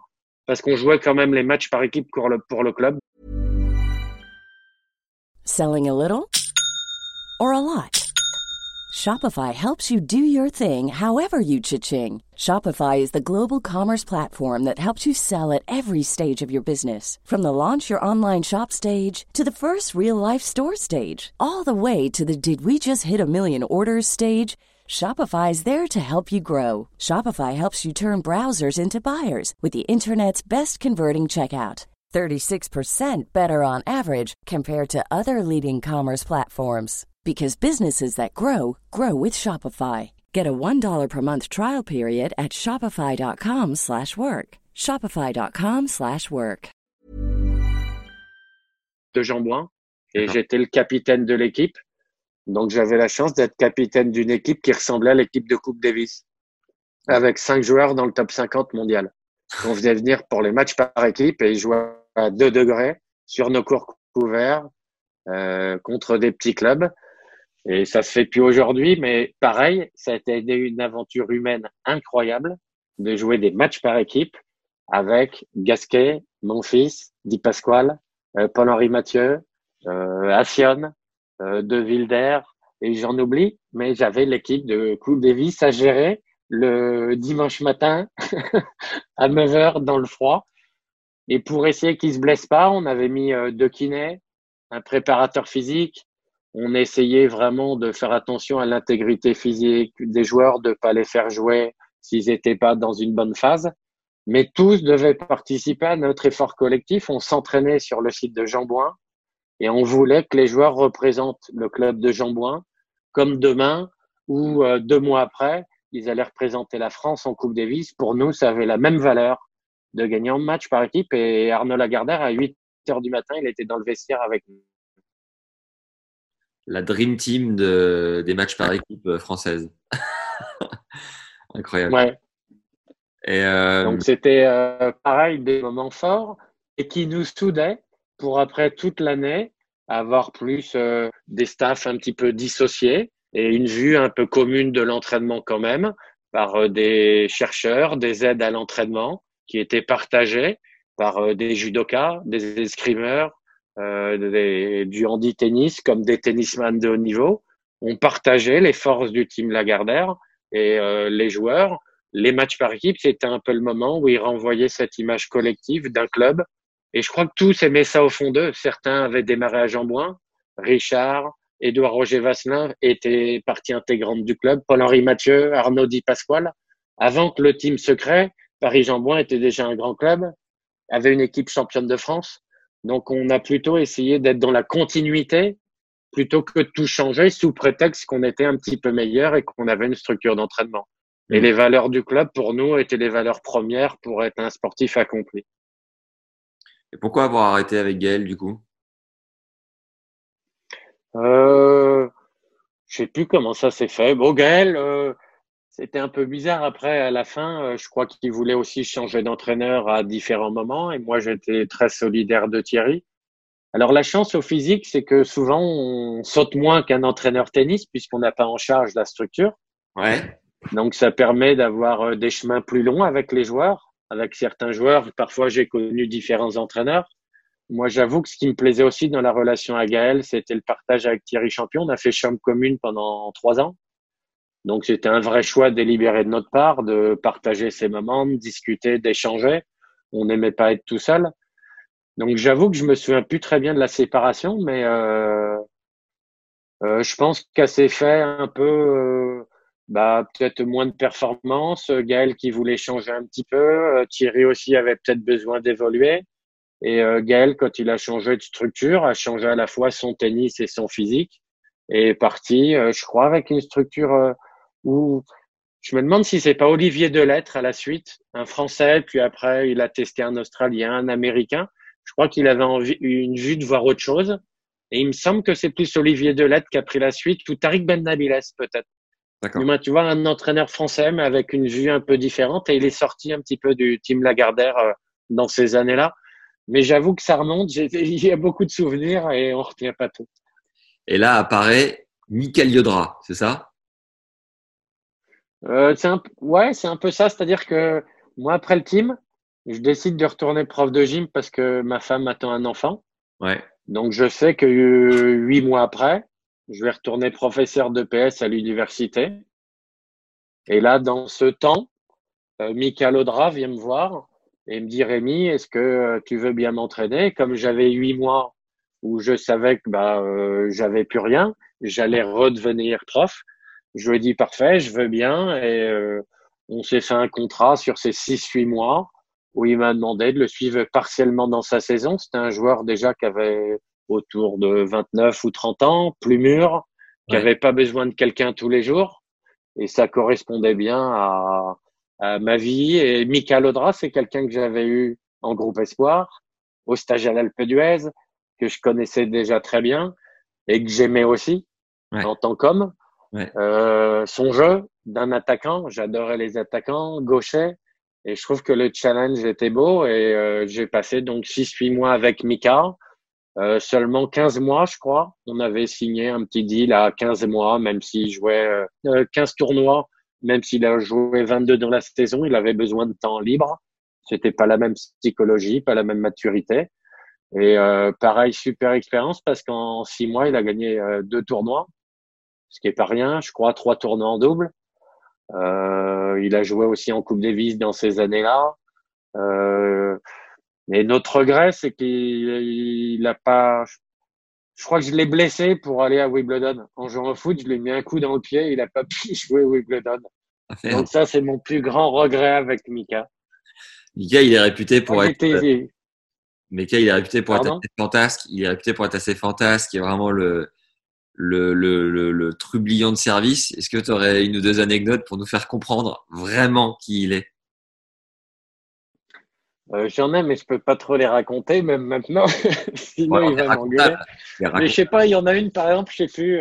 Je crois qu'à Indian Wells, une fois, ou, non, à Miami, il va se cacher dans un vestiaire tout nu. Oui, c'est ça. Il se comme ça, là, pour mettre les affaires. Là, elle est connue, là, avec le Bichik. Ouais, ouais. Mais il y en a tellement avec Mika. Franchement, il m'en a fait à dix-huit ans, stage à l'Alpe d'Huez, il m'en a fait tout le temps. C'est comme avec elle, hein. Il n'y a pas un jour qui était le même que, que celui d'avant. Et je dirais qu'avec les deux Arnaud, pareil, et c'était la richesse de ces gens-là, c'est que chaque jour était différent, on vivait au présent. Et euh, je t'avoue qu'à l'époque, on se disait, il faut écrire un livre. Tellement il y avait des anecdotes, et aujourd'hui, je les oublie. Tellement euh, bah, je les ai vécues au présent, tu vois, toutes ces aventures. J'ai essayé de profiter de la richesse de chacun. Et euh, c'est tous des joueurs qui m'ont euh, apporté pour euh, progresser moi en tant qu'individu. Comme moi aussi, j'ai essayé de les éveiller à d'autres choses pour progresser, quoi. Mais je suis pas un fan des anecdotes. Il faudrait que je bois quelques bières et parfois ça me revient un petit peu.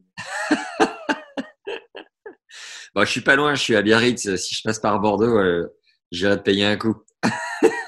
Voilà. Mais, hein, mais tu vois, il faut presque que je rediscute avec euh, Thierry, avec euh, avec Mika, et puis on en retrouve vraiment. Mais euh, mais euh, tu vois, c'est des anecdotes en, euh, sur le terrain, que en dehors, que dans les préparations, dans les périodes de stress. Euh, pour les plus jeunes, Gaël, c'était euh, sa période amoureuse au début, parce qu'un joueur, quand il a dix-huit vingt ans, il se passe des choses dans sa vie, à vingt-cinq ans d'autres, à trente ans, euh, ils ouais. peuvent être papa. Euh, donc finalement, c'est des joueurs à qui on va vivre à un moment de leur vie où on évolue énormément, entre dix-huit et trente-deux. Ouais. Euh, on devient mari, on devient papa, on devient champion de tennis, on devient aimé de tout le monde. Et en même temps, nous, on a la chance d'être au plus proche d'eux, euh, le matin quand ils se réveillent, le, quand ils pleurent, quand... Euh, donc, euh, c'est des choses que j'ai gardées avec eux, tu vois, plus que comme des anecdotes. Mais euh, il faudrait que je me les remémore euh, et je pense que je le ferai à un moment.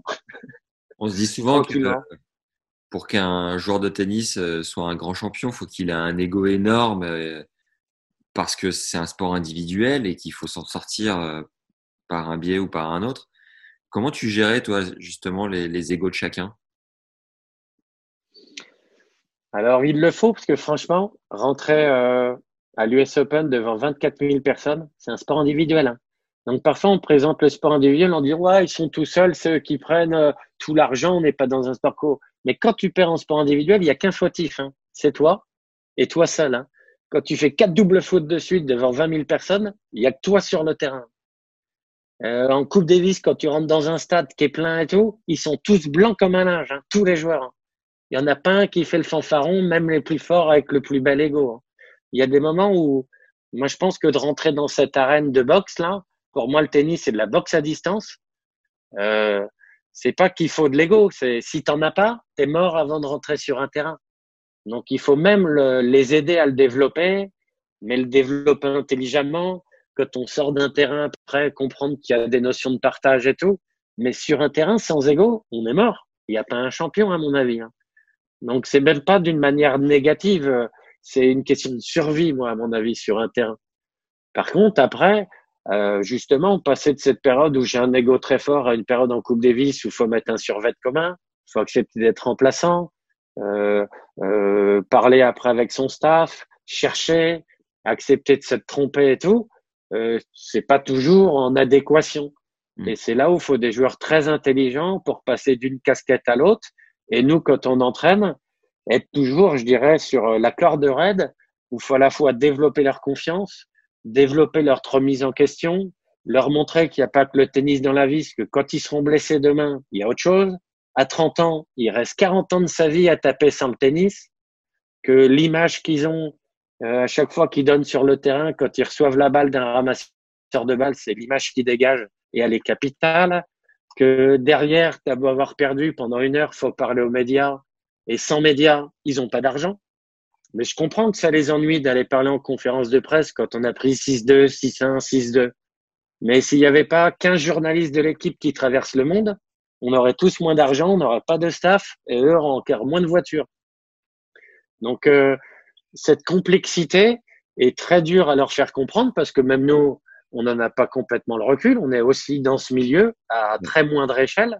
Mais quand on vient de son petit club et qu'on devient entraîneur d'un joueur qui a fait une finale de Grand Chelem ou qui va en demi de Grand Chelem, on nous fait croire aussi qu'on est meilleur. Or, on est le même. Et quand notre joueur, il s'arrête avec nous, on redevient un entraîneur de club comme tout le monde. Et nos athlètes, c'est un peu pareil. Donc, euh, c'est la complexité de la vie où il faut à la fois avoir de la confiance, euh, de l'estime de soi, de la confiance en soi, pour des choses certaines sur le terrain, leur valeur en tennis. Mais je crois que la meilleure valeur, c'est de se sentir bien dans sa peau. Et c'est là où on joue le mieux.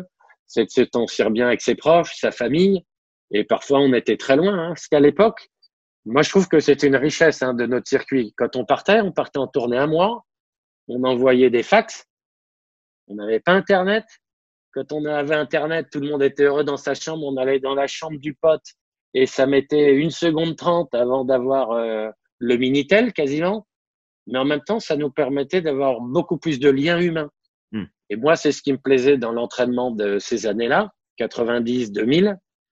Et quand j'ai entraîné sur la fin de ma carrière, j'ai plus vu des joueurs où je passais moins de repas avec eux parce qu'ils allaient euh, bah, regarder un film, parce qu'on allait téléphoner à des copains. Et je comprends, quand on a vingt ans, on a des copains à Paris à appeler, mais à ce moment-là, on, a, on passe moins de temps avec son coach.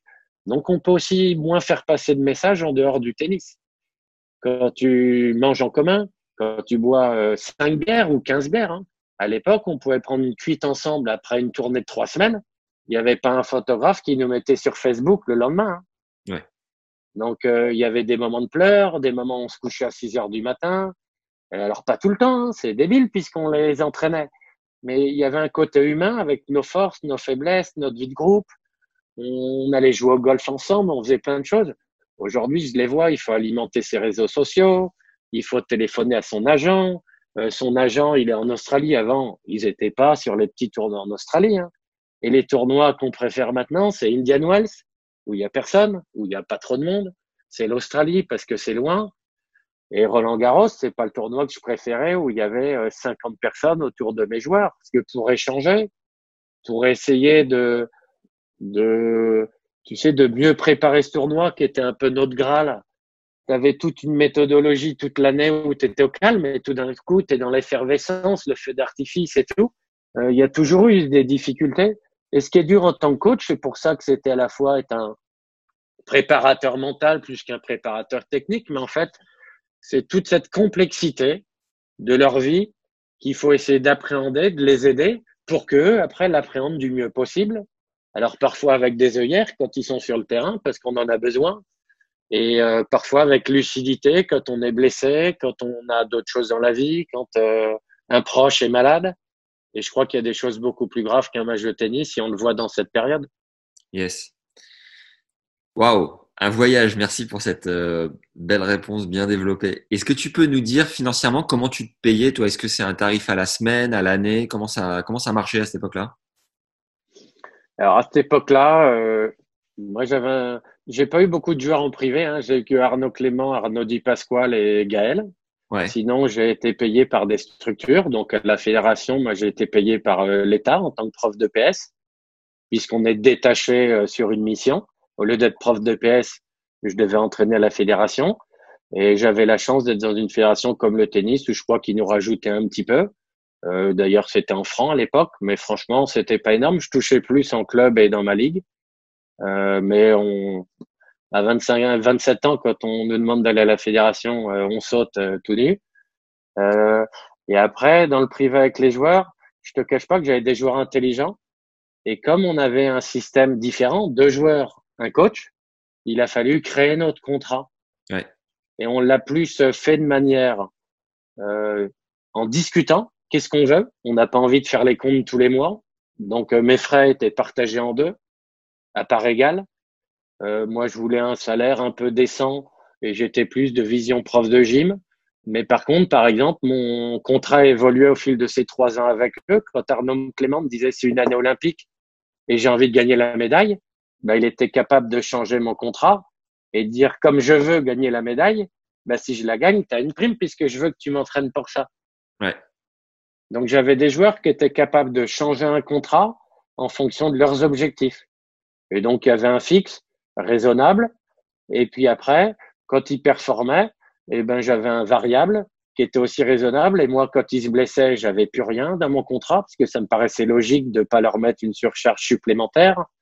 Euh, quand euh, Di Pasquale a été blessé plus longtemps, je suis allé voir Arnaud Clément en disant, bah, j'ai dépensé beaucoup plus pour toi en Masters mille que quand je vais en Challenger ou, ou même des futurs, quand il s'était blessé longtemps, il me disait, bah oui, c'est logique, c'est combien? Et il payait le différentiel. Donc, j'avais des joueurs hyper humains. Euh, moi, je me souviens même d'une époque où je crois qu'Escudé, il payait le lendemain de sa victoire ses primes à ses coachs. Parce qu'il disait, si moi je gagne, j'ai pas envie de payer dans deux mois mon coach. Ce qui est très dur quand tu as une prime dans le tennis, c'est que soit ton joueur, il te la donne quand il a gagné, il est content de te la donner. Ouais. S'il te la donne dans deux mois après quatre défaites, et oublié. Moi, j'ai pas envie de donner deux mille euros ou quinze mille euros à quelqu'un. Donc, je pense qu'il faut avoir des joueurs intelligents et que les contrats doivent être faits en fonction de nos valeurs sportives et de nos objectifs euh, humains et sportifs. Mmh. Et trop souvent, c'est des contrats d'agents. Et d'ailleurs, on m'a proposé des contrats d'agents qu'on a refusés avec mes joueurs.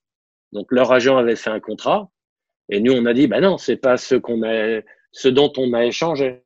Donc, on a fait notre contrat et j'ai pris un avocat qui a remis en termes juridiques ce qu'on avait dé- décidé de développer en termes humains. Et j'ai trouvé que c'était les meilleurs contrats. Ça nous a permis de tenir trois ans. D'accord. Et avec Gaël, bah là, il y avait une structure un peu juridique derrière puisqu'il commençait à être aidé par Arnaud Lagardère. Et là, j'ai plus eu un contrat type. Mais pareil, comme c'était un joueur euh, en devenir, qui avait beaucoup de variables, et c'est la première fois que j'avais signé un contrat avec beaucoup de variables, mais finalement, au bout de huit mois ou un an, on a créé le type Lagardère, et donc je suis redevenu salarié d'une entreprise privée qui, elle, avait décidé dans son dans son fonctionnement, un peu comme les entreprises privées, je pense, de l'époque, de donner un fixe. Et à l'opposé de ce qu'on croit, c'était pas des fixes hyper hauts. Par ouais. contre, ils étaient capables de donner des variables à leurs entraîneurs, à tout un staff. Quand le staff performait, eh ben, ils étaient capables de mettre des choses en plus, comme un peu le circuit euh, l'impose, puisque quand on performe, on est mieux payé. Quand un entraîneur performe, on est mieux payé. Mais il faut toujours mettre ça avec des guillemets, parce qu'à un moment, sinon, on va vers le dopage. Mmh. Moi, je crois que l'argent, ça doit pas être le vecteur numéro un. La performance, bien sûr, on est à haut niveau, ça doit être l'objectif sûrement ultime, mais la performance avec une méthodologie, avec des contrefeux, avec euh, différentes choses, il me semble que c'est euh, comme ça qu'il faut voir les choses pour mieux vivre les moments de blessure, mieux vivre les moments où c'est plus dur financièrement. Et là, quand je vois la crise du Covid, eh ben, euh, je sais qu'avec les joueurs avec lesquels j'ai travaillé à l'époque, on serait sûrement resté en partenariat et on aurait trouvé une façon de répondre à ce nouveau problème. Parce qu'humainement, ils l'avaient en eux. Waouh. J'avais halluciné ensuite en te croisant euh, dans le treizième, comme je te le disais dans la présentation tout à l'heure. Ça, même si tu nous as expliqué que toi, ce qui t'anime, c'est la formation, peu importe forcément le, après tout le niveau, ça n'a pas été dur de te retrouver dans une bulle avec des, des joueurs anonymes, alors que bah, tu étais quelque part sur ce qui se faisait de mieux quoi, pendant tant d'années. Ouais, pas facile, j'avoue. Mais en même temps, euh, on prend tous le cigare quand on entraîne aussi, quand on joue. Et puis de revenir à des choses vraies, euh, travailler, euh, enseigner. Je démarrais dans une bulle, je m'entraînais dans une bulle. J'avais des entraîneurs qui étaient là pour moi quand j'étais petit. Sans eux, j'aurais pas pu faire ce que j'ai fait.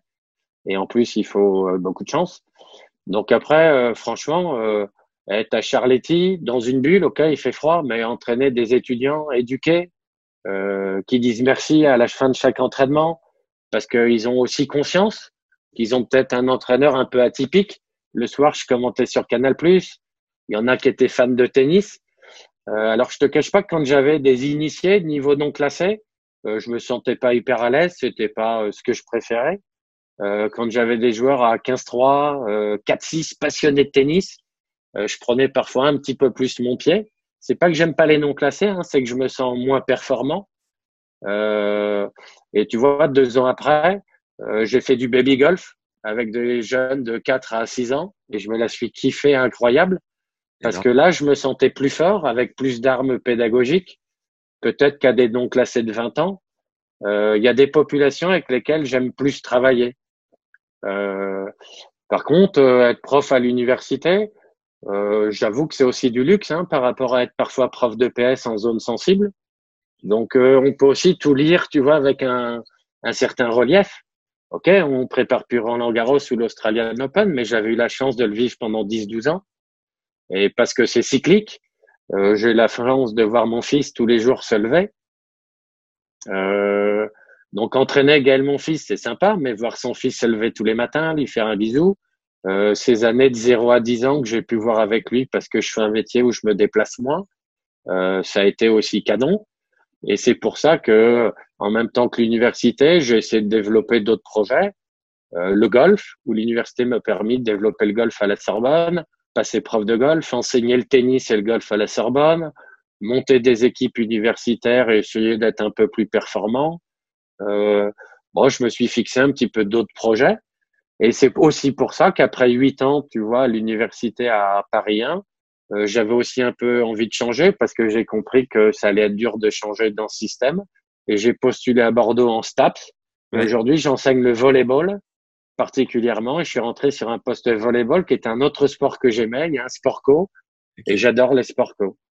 Et donc là, je suis plus dans une école spécialisée pour le sport, le STAPS, où j'ai l'impression que le statut du prof de P S est un petit peu vu différemment quand même, puisque certains postulent à le devenir. Donc, je dis pas qu'il y a plus de respect, mais il y a peut-être un regard différent. Le contenu de mes cours aussi change. Et euh, je prends énormément de plaisir aujourd'hui à être à l'université de Bordeaux, qui a des valeurs autour du sport, qui a des valeurs autour du sport universitaire, parce que c'est un vrai objectif. On a quatre cent cinquante sportifs de haut niveau dans cinquante filières différentes qui sont accueillis.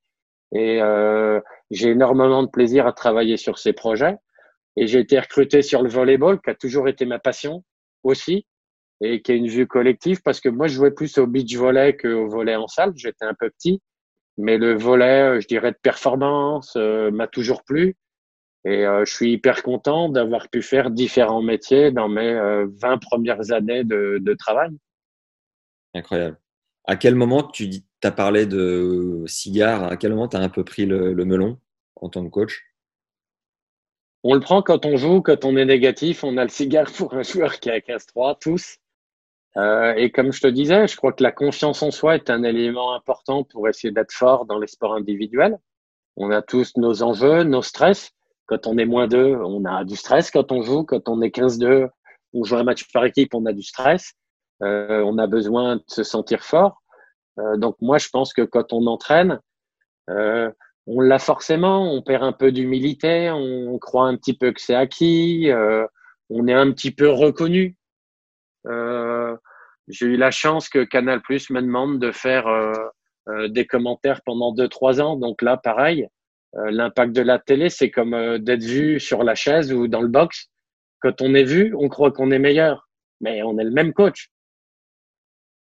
Que je sois dans le box ou dans le vestiaire, Pierre Paganini, qui a jamais été sur une finale de Grand Chelem, il est dix fois plus méritant que plein d'autres préparateurs physiques et il a vu qu'une finale de Federer.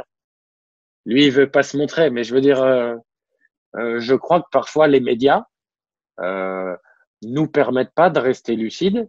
Quand on est joueur, quand on est entraîneur, c'est pareil, et que parfois euh, d'aller, de rester dans l'ambiance club, de rester dans l'ambiance en segment. Euh, c'est important pour tout le monde. Alors parfois, c'est des passages très difficiles. La blessure pour un athlète, bah, pour un coach, c'est quand on se fait virer et qu'il faut rebondir. On rebondit avec un joueur moins fort, on change. Et moi, bah, ça m'a permis de retrouver une structure différente, le monde euh, de l'éducation universitaire. Et puis grâce à ça, c'est aussi une chance, hein. Le fait d'avoir été un petit peu connu au tennis m'a permis Euh, qu'un grand club, le golf de Saint-Cloud, qu'un super club dans l'histoire du golf, ça s'appelle à moi. Et si j'avais pas été euh, avec des hauts niveaux en tennis, ils auraient peut-être pas cru que je pouvais m'adapter au golf à des gens de haut niveau et amener une certaine compétence aussi, une expertise. Et j'ai essayé de la développer et je suis tombé avec des super pros et j'ai passé huit ans en même temps que l'université à Paris un dans le monde du golf. Euh, plus du golf amateur, parce qu'il y a une vraie distinction entre le golf amateur et le golf professionnel. Et comme j'avais pas une vue de voyager énormément, le golf amateur me plaisait énormément. Mais par contre, il y a des composantes du sport professionnel hyper importantes, parce que pour être numéro un mondial amateur, mais il faut jouer les grands chelems, faut travailler tout le temps, faut, c'est, c'est de la même expertise, de, presque de la même intensité. Par contre, dans le golf, il y a une vraie barrière très nette. T'as bûché comme un, comme un dingue à un moment donné pour te former euh, au golf, pour euh, avoir euh, d'autres, d'autres savoir-faire, d'autres capacités, quoi. Alors, je dirais pas comme un dingue, parce que j'ai la chance, il me semble que le tennis et le golf, je suis pas complètement idiot, euh, ils avaient beaucoup de similitudes euh, dans l'entraînement physique. Euh, donc euh, le tennis, à mon avis, a mis la préparation physique en depuis vingt ans en amont, alors que le golf, c'est seulement depuis dix quinze ans, Tiger Woods. Par contre, le golf, à l'opposé, avait mis la préparation psychologique beaucoup plus avant le tennis qu'il la met en avant aujourd'hui. Alors ça, c'est un peu ma lecture française. Un peu, les anglo-saxons ont une vue un petit peu différente, mais en France, il me semble qu'il y a un peu cette relation. Donc, quand je suis arrivé dans le monde de la prépa physique golf, il me semble qu'ils en étaient au, un peu à leur début. Et donc, ça a aidé d'avoir une certaine expertise fédérale, de culture de haut niveau, de culture, il y avait déjà des préparateurs physiques dans des ligues, dans des clubs. Et moi, dans mon golf à Saint-Cloud, c'est le premier golf à avoir emmené un préparateur physique pour jouer la Gounouillou, la Golfers, qui sont les championnats de France par équipe, parce qu'ils ont compris que le physique aussi permettait de solidifier un groupe et que c'est pas toujours au travail technique de peut-être se dépasser. Et donc, j'avais des gens, à mon avis, qui euh, comprenaient le management parce que ils avaient des sociétés, ils avaient différentes choses. Donc, euh, souvent, c'est des gens euh, qui ont une vraie culture sportive, une vraie culture de l'entrepreneuriat. Et c'est aussi pour ça qu'ils ont fait appel, à mon avis, plutôt que les autres clubs, à peut-être une personne comme le préparateur physique, mais ça pourrait être un autre membre du staff, pour étoffer leur staff, euh, aider l'entraîneur technique à euh, mieux performer avec les groupes.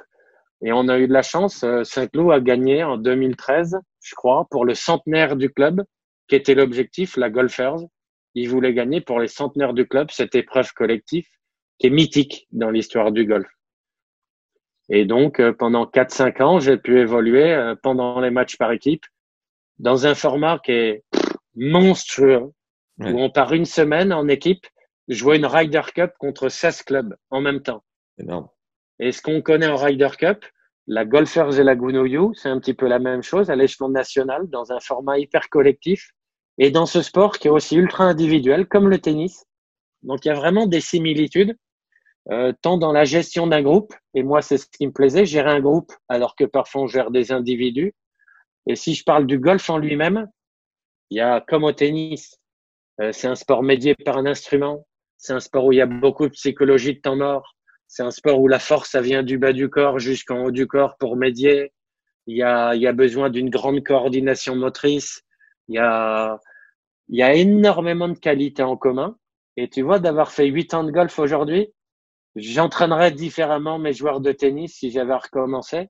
Yes. Parce que j'ai connu le golf et ils sont beaucoup plus soucieux du détail que nous. Ils sont beaucoup plus soucieux de la biomécanique. Parce que comme la balle est à l'arrêt, ils ont pu beaucoup mieux étudier le swing de golf. Il y a beaucoup plus d'investissement dans la technologie autour du golf et je pense que le tennis devrait s'y mettre. Mais l'économie du golf aux États-Unis, elle est gigantissime. Donc, il y a de l'argent derrière, il y a des machines et tout. Euh, la stabilité, l'équilibre, le gainage, euh, la visualisation du golf m'aiderait à entraîner différemment au tennis si aujourd'hui euh, j'entraînais encore en tennis. Bon, laisse tomber, euh, Rémi. Quelqu'un va écouter ce podcast et on va revenir te chercher dans le tennis, c'est sûr. On va te proposer un, un projet que tu pourras participer. Mais je suis bien dans le volleyball. j'ai, j'ai cru comprendre. Je m'éclate. Est-ce que tu as retrouvé de l'adrénaline comme sur le circuit avec euh, Johanna Klatten que tu as préparée physiquement également, qui est golfeuse pro? Ouais, hein, alors elle, pareil, je suis tombé sur une joueuse qui est incroyable humainement. Elle était pas très très forte physiquement, euh, une super mentalité, mais je sais pas, chanter dans ses yeux, dans son entraîneur technique. Cédric Doucet, qui était un super entraîneur, il avait besoin de partager, il était content d'avoir quelqu'un d'autre. Et euh, j'ai pas retrouvé de l'adrénaline en tant que telle. Pourquoi? Parce qu'on va pas sur les compétitions en golf. C'est D'accord. Le caddie qui y va. C'est même pas l'entraîneur technique. Tu vois, c'est plutôt le caddie, c'est plutôt le préparateur mental et le préparateur physique. Il allait très peu sur les tournois de golf. Alors maintenant, bien sûr, comme le l'entraînement, l'hiver, la continuité s'est faite, bah pour être meilleur, ils envoient les préparateurs physiques de temps en temps sur les tournois. Comme nous, le même chemin qu'au tennis. Alors au golf, j'ai plutôt eu avec elle euh, et avec Saint-Cloud la chance d'entraîner des filles. Saint-Cloud m'a appelé pour entraîner des filles et j'avais pas le même âge, j'avais euh, trente-huit ans ou quarante ans. Et j'ai trouvé ça incroyable, entraîner des filles. Et je pense que j'aurais pas eu la sagesse, la maturité à trente ans, où j'ai entraîné que des garçons sur mon parcours de trente à quarante ans. Mmh. Et après, j'ai eu la chance d'entraîner des filles, mais qui s'investissent un gag, qui sont prêts à donner d'elles-mêmes, mais dix fois plus fort. Elles oublient dix fois moins de dire merci. Et, euh, et j'ai trouvé ça, euh, pff, ça m'a, franchement, ça m'a pas surpris, hein. Je le connaissais pas. J'arrivais dans un monde nouveau. Je suis arrivé hyper humble. Et j'ai eu la chance de tomber sur des filles euh, qui avaient de super qualités. Par contre, en équipe, c'est encore plus dur d'entraîner des filles que des garçons. Et ce que j'avais à peu près compris chez les garçons pour les passer d'un sport individuel à un sport en équipe, avec les filles, j'ai encore euh, appris d'autres choses, euh, du nuancer certains de mes propos, euh, mettre plus euh, d'individualité à certains moments, même si j'avais une gestion de groupe. Euh, changer mon langage, changer, changer un peu ma façon de communiquer, qui était parfois avec des mots durs. Euh, même si avec les filles, il faut dire la vérité, hein, c'est exactement pareil, mais mais il y a peut-être des moments où où faut être plus habile, mmh. parce qu'elles retiennent encore plus les détails et quand on se trompe, elles s'investissent tellement, elles s'investissent beaucoup plus. Hein. On dit à une fille à huit heures demain matin, elle est là à sept heures trente. Hein. Moi, Johanna, elle faisait deux heures de muscu par jour après là euh, toute sa carrière. Hein. Ah ouais. Elle a adoré le physique. Euh, j'ai dû apprendre à faire de la boxe avec elle, à euh, aller courir, à, à innover, à aller chercher d'autres choses. Et euh, j'ai trouvé ça hyper riche. De, de quelle manière tu continues de suivre le tennis, euh, si c'est de loin, avec quel œil? Comment tu, tu vis le circuit aujourd'hui? Alors déjà, on se tape s'ils m'ont recruté en volleyball, ouais. mais oh, également en tennis. Donc j'ai des options tennis que je prépare à être un peu plus performant. Ils sont souvent euh, seconde série. Donc déjà, ça me donne une proximité avec la théorie du tennis, où là, j'essaie un peu de théoriser un peu plus le tennis et de partager certaines de mes expériences, mais pas trop, puisqu'ils ont, on a quand même un profil à aller chercher, c'est l'enseignement. Donc utiliser le tennis, comment mieux, entra- mieux entraîner, comment mieux enseigner, euh, partager une passion. Et moi, je trouve que parfois notre enseignement est très théorique, donc j'essaie d'amener beaucoup d'humains, mmh. avec des exemples aussi. Je crois qu'ils aiment bien. Euh, et deuxièmement, déjà, j'ai la chance d'entraîner au centre universitaire de tennis où j'ai des joueurs et des joueuses de la région Occitanie qui sont entre zéro et moins quinze.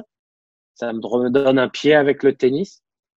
Euh, donc ça, j'adore parce que je trouve que c'est déjà un super niveau.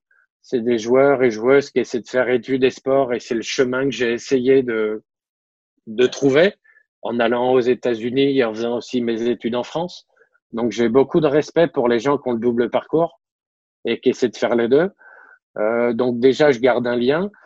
Et après, avec le haut niveau, euh, je ne savais pas, mais je m'en doutais.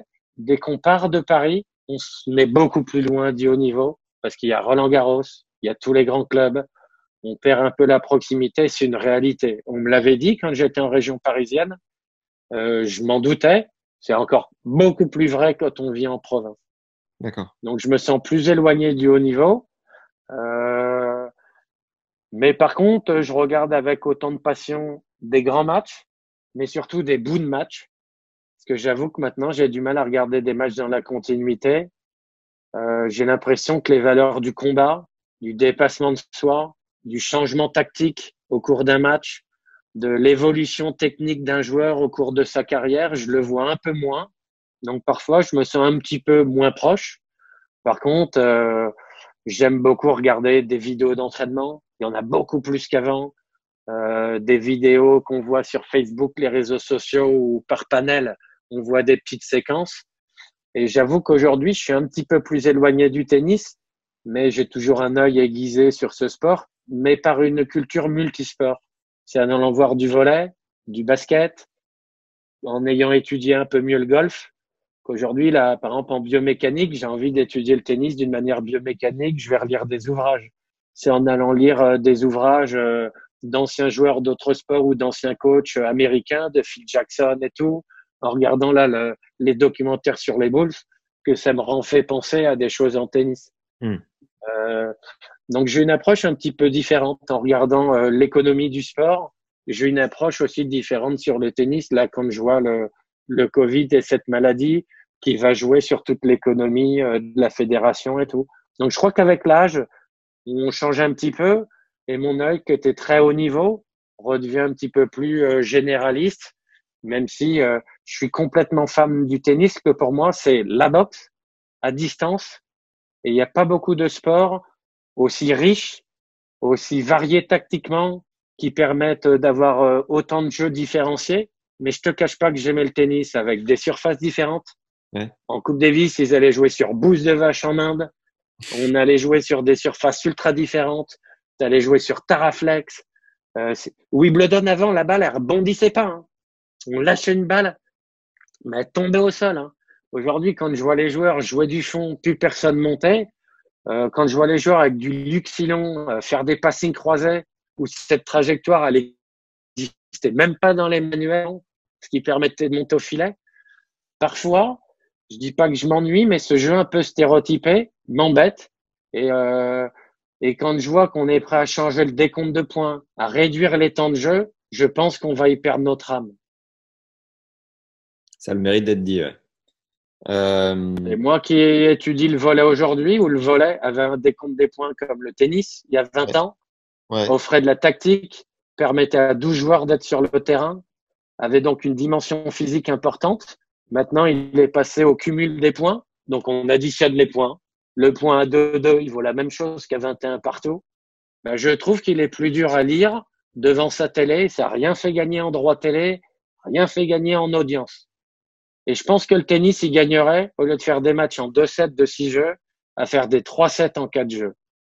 On jouerait autant sur le terrain, mais les, sports, les points reprendraient une valeur différente les uns des autres. Et plus on cumulera les points, moins je pense que le tennis deviendra attractif. D'accord. Plus les points auront des valeurs différentes, plus il y aura de la stratégie, il y aura des enjeux différents.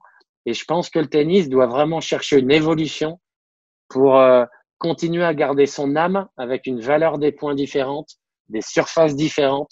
Et peut-être qu'il faut moins jouer pour que les joueurs s'y adaptent, mais il ne faut pas jouer que sur une surface unifiée, américaine, du ciment, avec un peu de silice, où tout le monde joue de la même façon. Hmm. Si tu avais un jeune aujourd'hui devant toi de entre quatorze et ouais, entre douze et seize ans, euh, avec ton approche beaucoup plus globale sur la préparation physique, tu lui, qu'est-ce que tu lui conseillerais là où il faut vraiment mettre l'accent selon toi pour devenir un joueur complet, un, un, un très bon joueur de tennis quoi? Alors j'avais déjà cette philosophie, je pense avant. Moi, la coordination, je suis un fan. Parce que je pense que justement, faut être adaptable. Euh, et quand je vois Federer aujourd'hui, même Wawrinka, moi Wawrinka à dix-huit ans, je l'ai vu. Hein, il avait des bottes de ski aux pieds, hein, des chaussures de ski, il avait des sabots, il mettait trois secondes pour faire service volé. Le mec, il a gagné trois grands chelems, il se déplace comme un chat, il a gardé sa puissance. Federer, il s'entraînait déjà à faire du gainage avec des élastiques il y a vingt ans. Et pourquoi aujourd'hui on dit que c'est un danseur ? C'est parce qu'il est super bien gainé, il a une coordination de dingue. Et grâce à ça, ça lui a évité des blessures. Donc, si j'avais encore plus entraîné des jeunes, je ferais du gainage, du gainage, mais du gainage rigolo, en faisant de la boxe, en faisant des choses sur des choses déséquilibrantes, en mettant euh, plus de tapis de mousse océaneux, plus de trampolines, en apprenant à se renverser, en apprenant à garder la tête droite. Et il me semble que ces valeurs transversales doivent être beaucoup plus travaillés dans le jeune âge et qu'on soit moins sur des détails parfois de l'entraînement, euh, de la, des détails de la prépa physique, mais qu'on, qu'on en fasse des athlètes complets. Et quand on a un jeune à treize, douze, quatorze, seize, moi je suis désolé, hein, mais parfois je comprends pas le discours fédéral. On nous dit il faut faire plein de sports et on nous demande à dix ans de faire cent matchs. Je caricature un peu. Mmh. Mais bon, comment je m'éduque? Je m'éduque quand? S'il faut être champion du monde minime, cadet, junior, c'est ce qu'on nous demande. Il faut être très fort au niveau jeune. Ah bon? Mais donc, je travaille quand? Puisque le travail pour être fort à vingt ans n'est pas le même que être fort à treize ans. Bien sûr. Donc, je comprends pas parfois cette dualité où on nous dit faites plein de sports, mais faut s'entraîner tous les jours et faut se déscolariser. Ah bon? Ben, je, je comprends pas tout à fait. Alors que je veux bien pour que le top champion qu'on arrive très facilement à prédire, lui, il veut faire ça et tout. Mais à mon avis, il y a plein de jeunes au milieu qui sont des bons joueurs, qui sont des bons étudiants, qui ont besoin d'avoir un cadre équilibré, qui eux feraient mieux d'être dans des cellules un peu euh, comme des universités américaines ou des sports-études et leur laisser un peu plus le temps de se former. Ouais. Okay. Et je pense qu'il pourrait y avoir plusieurs niveaux à notre fusée. Et il me semble qu'il n'y a qu'un niveau d'accès du haut niveau. Et moi, je crois qu'il y en a plusieurs. Et c'est pour ça que je suis plus sur un entraînement équilibré, basé sur la coordination, beaucoup de gainage, de dissociation, la pratique d'autres sports. Et c'est pour ça que j'adore parfois certains côtés de euh, la formation américaine, anglo-saxonne, où quand tu regardes des athlètes de haut niveau aux États-Unis, tu prends les meilleurs golfeurs, ils dunkent au basket, ils savent jouer au baseball, ils ont joué au foot américain, c'est des super quarterbacks. Et comme par hasard, ils ont une, une multiplicité dans ces sports. Mmh. Escudé, mais c'était un génie des deux mains, ambidex, il joue au foot aussi bien que son frère. Les athlètes à l'époque, Pioline, c'était monstrueux. Forget, il courait le quatre cents mètres, c'était une fusée. Euh, Gaël, c'était une fusée dans tous les sports. Joe aussi. Et je crois que cette force-là du multisport, il faut qu'on la garde. Et moi, je vois beaucoup d'athlètes qui arrivent aujourd'hui à dix-neuf, vingt, vingt-deux ans qui sont peut-être pas aussi forts dans le multisport que l'autre génération, l'ancienne génération avait.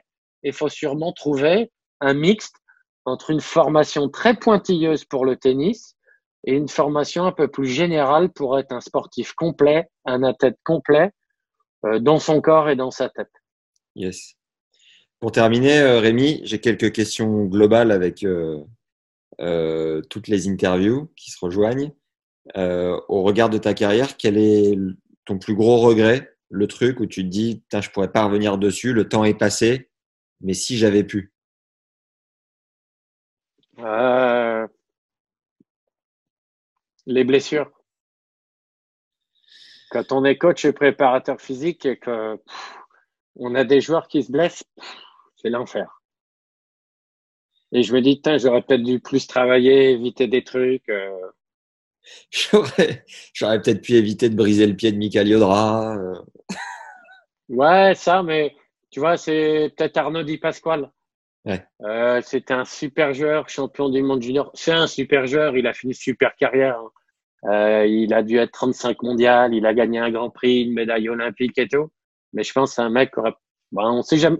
bon, en sport, j'aime pas dire on aurait pu, mais euh, je l'ai eu jeune. Et euh, on a continué à le faire jouer avec une raquette qui était un peu traumatisante. Il avait un jeu un peu traumatisant, on va dire à l'ancienne, avec des gros coups droits, se décaler beaucoup et tout.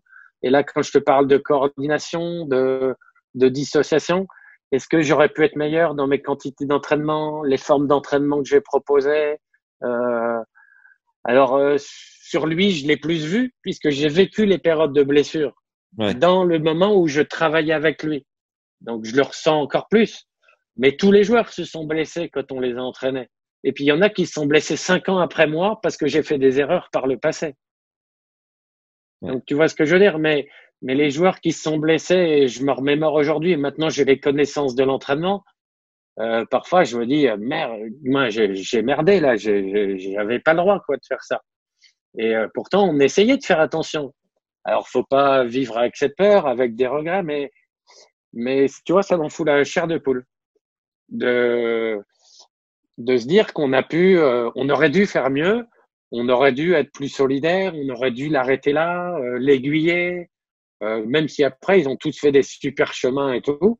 Et puis, on le savait pas forcément, hein, donc on n'est pas complètement fautif, mais euh, ouais, j'aurais pu lire davantage, j'aurais pu euh, méto, aller chercher un peu plus dans d'autres pays comment ils faisaient, j'aurais aimé euh, voir plus comment ils entraînaient, euh, regarder encore plus de matchs, euh, peut-être avoir un discours un peu meilleur avant tel match, parce qu'on s'aperçoit… Euh, qu'avoir des joueurs qui jouent des demi de Grand Chelem, des quarts de Grand Chelem, on n'en a pas tant que ça dans une vie, des finales de Grand Prix. Est-ce que euh, j'ai donné la bonne tactique? Est-ce que euh, j'ai aidé au maximum mon joueur dans ces moments-là? Parce que maintenant, je sais que ça change une carrière. Mmh. Et quand on le vivait, bah, on vivait le moment présent et heureusement qu'on ne stressait pas pour ça. On essayait d'amener le maximum, mais maintenant, je m'aperçois que, que c'était pas rien.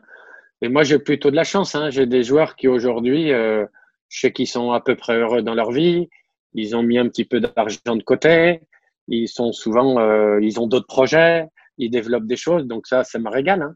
Mais je crois qu'on a tous fait des erreurs et j'aurais dû et pu être meilleur, c'est forcé. On sent l'âme du compétiteur qui est pas loin. Euh, l'échec qui t'a le plus appris?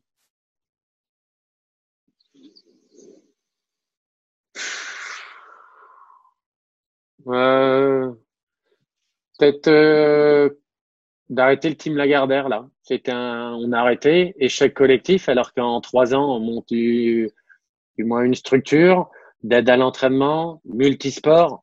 Bon, c'est un peu le Graal quoi pour quelqu'un euh, qui aime le multisport, qui a envie de côtoyer Teddy Riner, euh, Laura Flessel, euh, Michael Jérémiaz, euh, Édouard Roger Vasselin, euh, des athlètes un peu moins forts, voire des jeunes à côté du club. Ouais. On avait une chance incroyable pendant quatre ans d'avoir un patron qui a investi dans un sport en essayant de coïncider avec des valeurs humaines, des valeurs technologiques, des valeurs d'entraînement du haut niveau et une aide financière à l'entraînement. Et euh, ça s'est arrêté. Oh, je trouve ça dommage. Et moi qui suis un mix un peu de d'une éducation à la française avec euh, ma formation à l'INSEP, dans des universités, être à la fédération. Et puis en même temps, euh, voir ce qu'on peut faire en université américaine, où c'est incroyable. Ouais. J'aimerais bien qu'il y ait un mix entre les deux, avec notre force à la française, la force des États-Unis, la force de frappe parfois des États-Unis. Mais je trouve que l'université américaine, c'est peut-être mon plus grand regret. J'aurais rêvé d'être coach là-bas, mais pas de vivre aux États-Unis. Et j'ai refusé plusieurs opportunités d'aller travailler là-bas. Et aujourd'hui, je suis en université française, je suis hyper content. Et qui a une vraie vue sur le sport et le sport omnisport, c'est-à-dire qu'on s'occupe aussi bien d'un de quelqu'un qui fait du skateboard, du huit cents mètres, que d'un sport très médiatisé. Et je trouve que ça m'ouvre encore mon œil à d'autres sports, des sports qui ont beaucoup moins d'argent et des entraîneurs qui se dépouillent comme des dingues tous les matins et qui gagnent pas grand-chose. Mmh. Bon, là, on a parlé de deux revers, euh, même si tu as conclu avec euh, l'expérience qui te plaît actuellement. On va quand même rebondir sur ta, ton plus bel accomplissement, ta plus grande fierté à travers toutes ces années. Euh, sur moi ou les joueurs? J'ai envie de dire les deux, mais euh, synthétique. Alors sur moi, c'est d'essayer de garder des valeurs. Ouais. Et que j'ai entraîné des sportifs du haut niveau ou des quatre cinq ans. J'ai eu cet éventail. J'ai essayé toujours d'avoir des valeurs saines, sens de paix, du dépassement de soi, du plaisir, euh, de partager ma passion pour le sport et d'être avec les autres, quels que soient les milieux où j'ai évolué.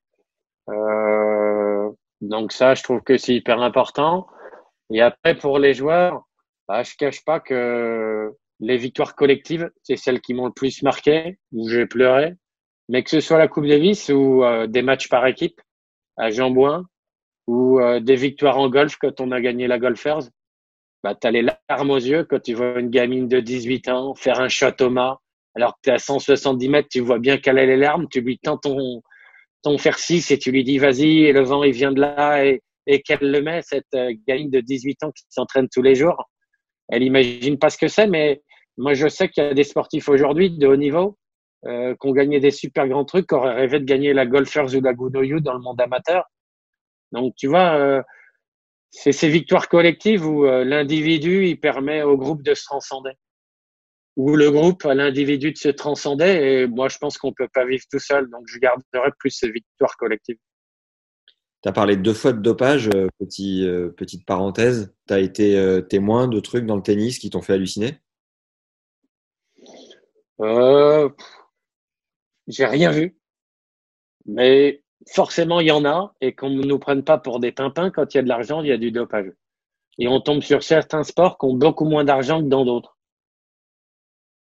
Et le tennis, le foot, il y a énormément d'argent, et je vois pas pourquoi il y aurait que du dopage dans les, dans d'autres sports. Mmh. Alors on a la chance d'avoir des sports où la coordination compte pour beaucoup, euh, qu'on peut justement un peu le, euh, gagner quand même euh, sans aller à ses limites. Mais, mais je trouve que la limite est pas facile à trouver non plus. C'est pas simple. Euh, Aujourd'hui, il faut aussi prendre des compléments alimentaires parfois. On peut pas être spécialiste en biologie moléculaire, en même temps en pédagogie, en psychologie, donc faut faire confiance à des gens. Et euh, c'est dur, il faut y aller avec des pincettes, être très dur, mais ça me paraît être une grande difficulté pour le, le sport de demain. Et moi, je crois que c'est l'argent aussi qui va être une des grandes difficultés. Donc le dopage, ça me faisait peur avant. Aujourd'hui, en regardant ça de l'extérieur, euh, c'est plutôt l'argent. Quand je vois qu'aujourd'hui… Euh, Bon, je prends un exemple bête, hein. Là, je sais bien, il y a des clubs de foot euh, qui demandent quoi à être aidés pour payer des joueurs. Non, mais, mais on tombe sur là, c'est n'importe quoi. En deux ans, les salaires ont fait ça. En, au tennis, c'est pareil, hein. Je prends tennis, foot et tout. Les salaires, ils font ça depuis dix ans. Là, il y a une crise et c'est eux qu'il faut aider. Et c'est pas les mecs dans les petits clubs ou celui qui est un commerçant ou le coiffeur. Et on donne quatre fois le SMIC à des mecs qui, il y a un mois, gagnaient un million d'euros. Mmh. Franchement, euh, le sport, le, l'argent dans le sport me fait parfois un petit peu peur. Et je crois que les enjeux financiers deviennent beaucoup plus grands que les enjeux sportifs. Et euh, ça devient dommageable pour le sport, quoi. Ouais. Mais justement, la suite est, est toute vue. Quelle est ta définition de la richesse à toi, Rémi ?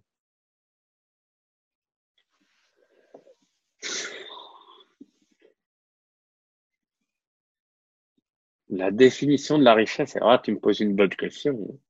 Euh, T'es pas obligé avoir de... le luxe de vivre différentes aventures, de rencontrer plein de monde, avoir euh, le luxe euh, d'avoir des parents euh, qui t'aiment, qui te donnent confiance en toi pour essayer de pas te mettre de limites. Euh, pff, ça, c'est une richesse de dingue. Ouais. Euh, Et aujourd'hui, euh, tu vois, quand euh, on voit qu'une maladie là qui arrive, qui n'était pas prévue, elle peut mettre tout le monde dans la nasse et tout. La richesse, on peut même l'avoir un peu différemment, quoi. C'est même plus, c'est avoir de quoi manger pour certains ou pour demain. C'est avoir de quoi offrir à ses enfants quelque chose de digne. Je crois qu'on a tous envie de, d'offrir un truc à, à ses enfants un peu mieux que ce qu'on a vécu. Euh, mais Et la richesse, c'est peut-être de savoir se détacher justement de l'argent et d'aller vers des choses essentielles. Ça, ça doit être riche. Savoir réussir à le faire partiellement, totalement, partiellement, revenir, mais avoir de temps en temps des réussites sur cet axe-là. Qu'est-ce qui te rend heureux à la fin de la journée ?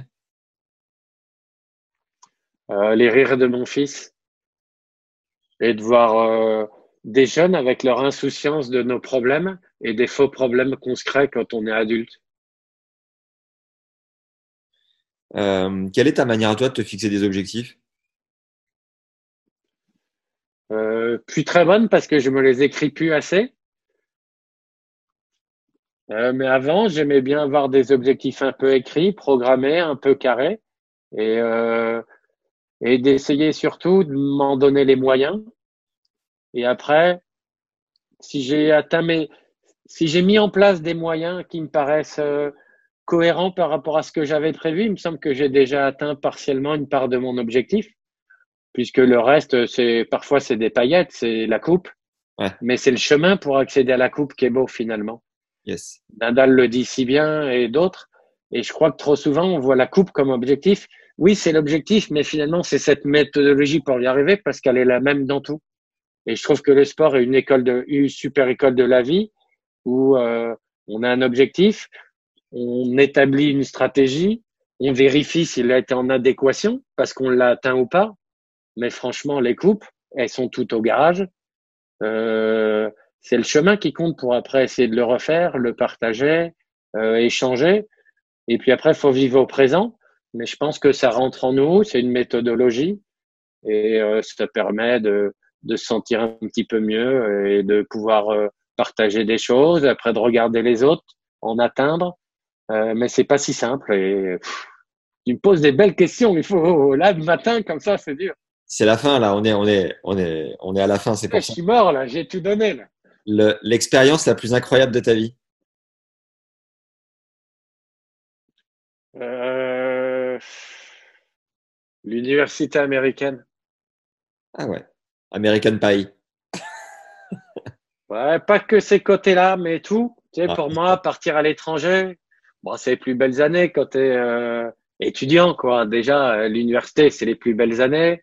Tu as à la fois cette insouciance et puis euh, tu as la force de l'âge. Et là, tu peux aller dans, dans un pays étranger, faire ton sport, tes études. On te dit merci tous les jours. On te met des moyens de dingue. Euh, c'est vrai qu'aussi, bah, tu rencontres des gens, des filles, euh, tu vois d'autres choses. Euh, mes potes de l'époque, c'est toujours mes potes aujourd'hui. Et quand on en reparle, j'ai l'impression qu'eux aussi, on, tu vois, on, on retenu ces mêmes choses, et c'est de les partager et euh, permettre à d'autres étudiants d'y retourner. Parce qu'aujourd'hui, dès que je rencontre quelqu'un qui veut y aller, je lui dis, mais, mais vas-y, quoi. Ouais. Que ce soit en Australie, en Angleterre, hein. Mais je crois que, euh, tu vois, pas se mettre de limites. Donc moi, pour moi, c'était ma première limite. J'étais nul en anglais.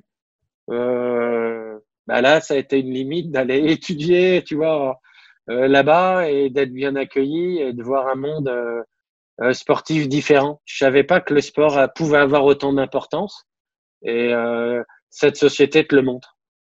Ça, c'est improbable parce que juste avant euh, qu'on, qu'on lance cette interview, je regardais des photos sur Facebook d'un ancien Facebook qui avait été prise euh, à l'université où j'étais, tu vois. Et je me replongeais dedans et je voyais euh, ma gueule de jeune parce que j'avais dix-sept ans quand je suis arrivé, euh, voir les gueules des gars avec qui j'étais et de me dire putain, on a quand même vécu des trucs incroyables qui te soudent. Et euh, c'était marrant de me replonger là-dedans dix minutes avant notre appel alors que tu me sors ça maintenant. Euh... Ben moi, hier sur Facebook, j'ai vu une photo. Je crois que c'est Tom Selleck d'un Magnum avec un short court, tu vois. Où j'ai un copain d'université américaine, il dit euh, ah, l'époque des vieux shorts et tout. Et t'en as un autre de l'université qui dit ah bah ceux préférés, Rémi et tout. Et c'est un mec à qui j'étais en collège et j'étais réputé pour avoir des shorts hyper courts. Comme quoi, tu vois, vingt-deux ans après euh, ou vingt-cinq ans après, demain, je reçois euh, des messages de mes vieux copains euh, d'université. C'est énorme. Euh, demain, si ton fils te dit « Papa, euh, je vais aux U S à l'autre bout du monde », forcément, ça va te faire un truc qui soit loin. Mais comment, quels seront tes mots pour le, pour euh, conforter sa décision? Je lui achète un billet d'avion dans la minute et ouais. Je lui demande si j'ai le droit de venir pour le spring break et euh, d'aller le voir. Parce que mes parents sont pas venus là-bas et j'aurais adoré que mon père voit ça. Ouais. T'es allé faire spring break euh, en Floride? Non, parce que nous, on n'avait pas le droit avec mon coach. Il était hyper dur. Je suis allé à la Nouvelle-Orléans avec mon pote. Et ouais. On a pris euh, le blizzard. On a été euh, coincé dans la neige en plein Nouvelle-Orléans, un truc de fou. Il faisait, en deux heures, le temps a changé, je suis resté bloqué. Ah, mais, euh, mais comme je sais que c'est leurs vacances, toi, je parle de spring break plus en disant, euh, moi, aller le voir tous les quatre mois pour euh, l'aider et puis pour euh, voir ce que c'est aujourd'hui, tellement euh, j'en tire un, une super période de ma vie. Mais comme... Euh, les un an que j'ai passé à l'INSEP où j'ai pu faire mes études parce que c'est une chance d'être à l'INSEP.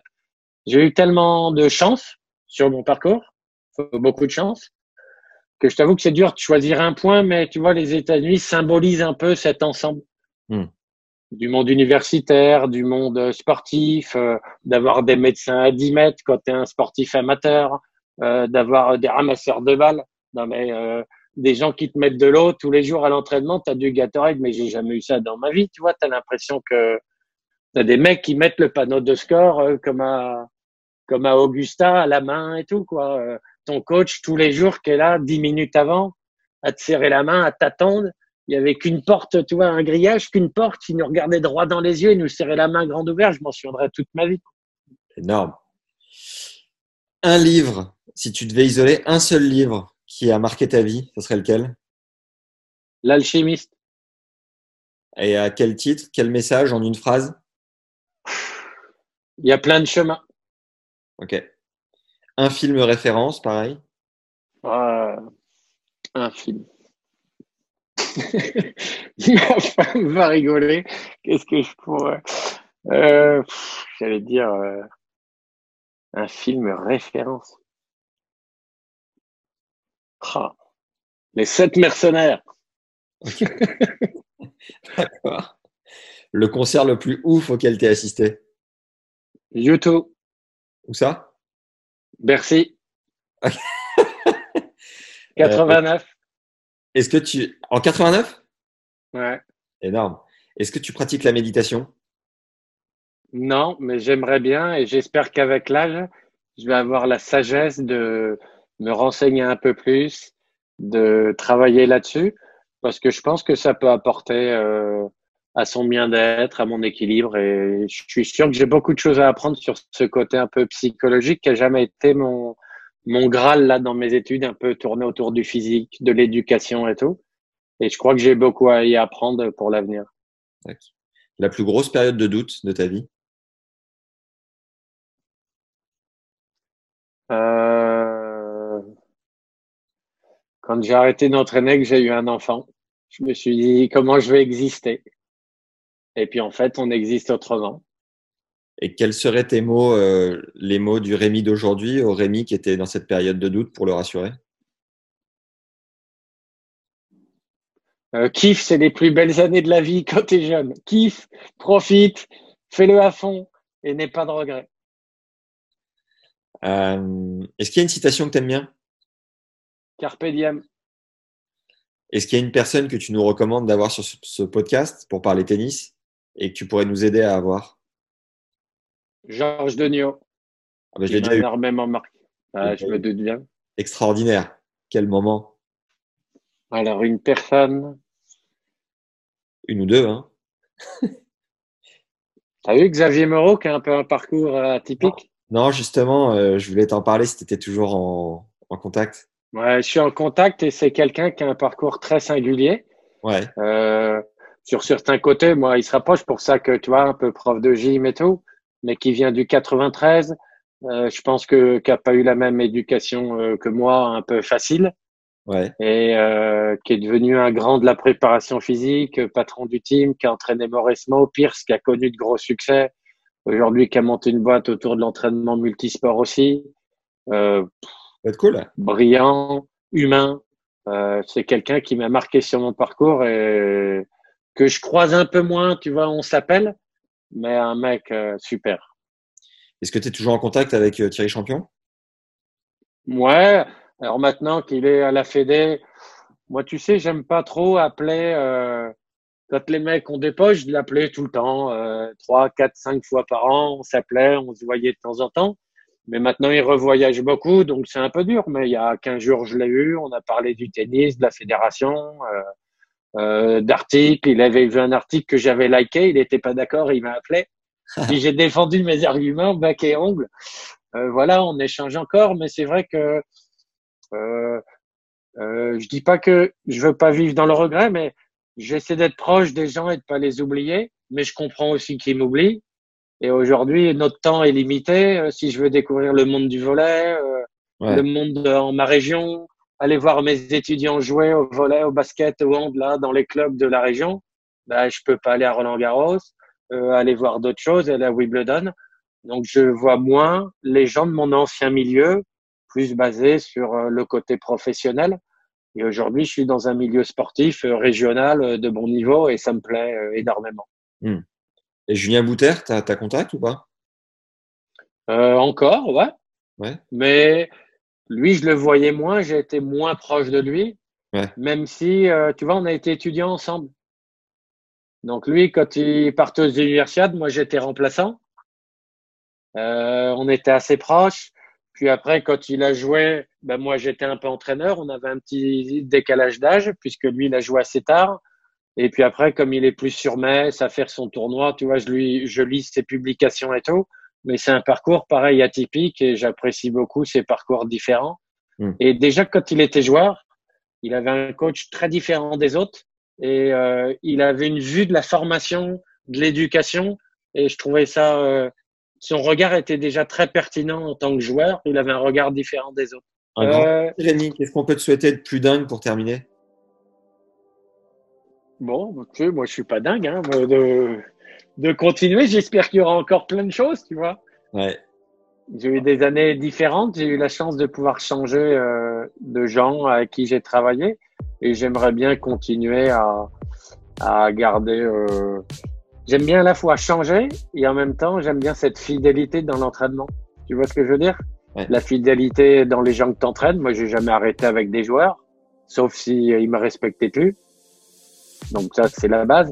Mais tu vois, à la fois, je voudrais de la fidélité, puis en même temps, j'ai trouvé ça hyper riche d'aller voir des mondes différents. Donc, j'aimerais bien continuer à, à ouvrir les yeux et apprendre de nouvelles choses, découvrir de nouvelles choses. Yes. Un grand merci en tout cas de ta générosité sur les échanges, d'avoir pris le temps. Salut, à bientôt, Max. Allez, ciao. À la prochaine. Ciao, ciao. Merci d'avoir suivi cet épisode avec Rémi, qui est pour ma part une belle rencontre humaine. J'aurais rêvé qu'il m'entraîne à l'époque.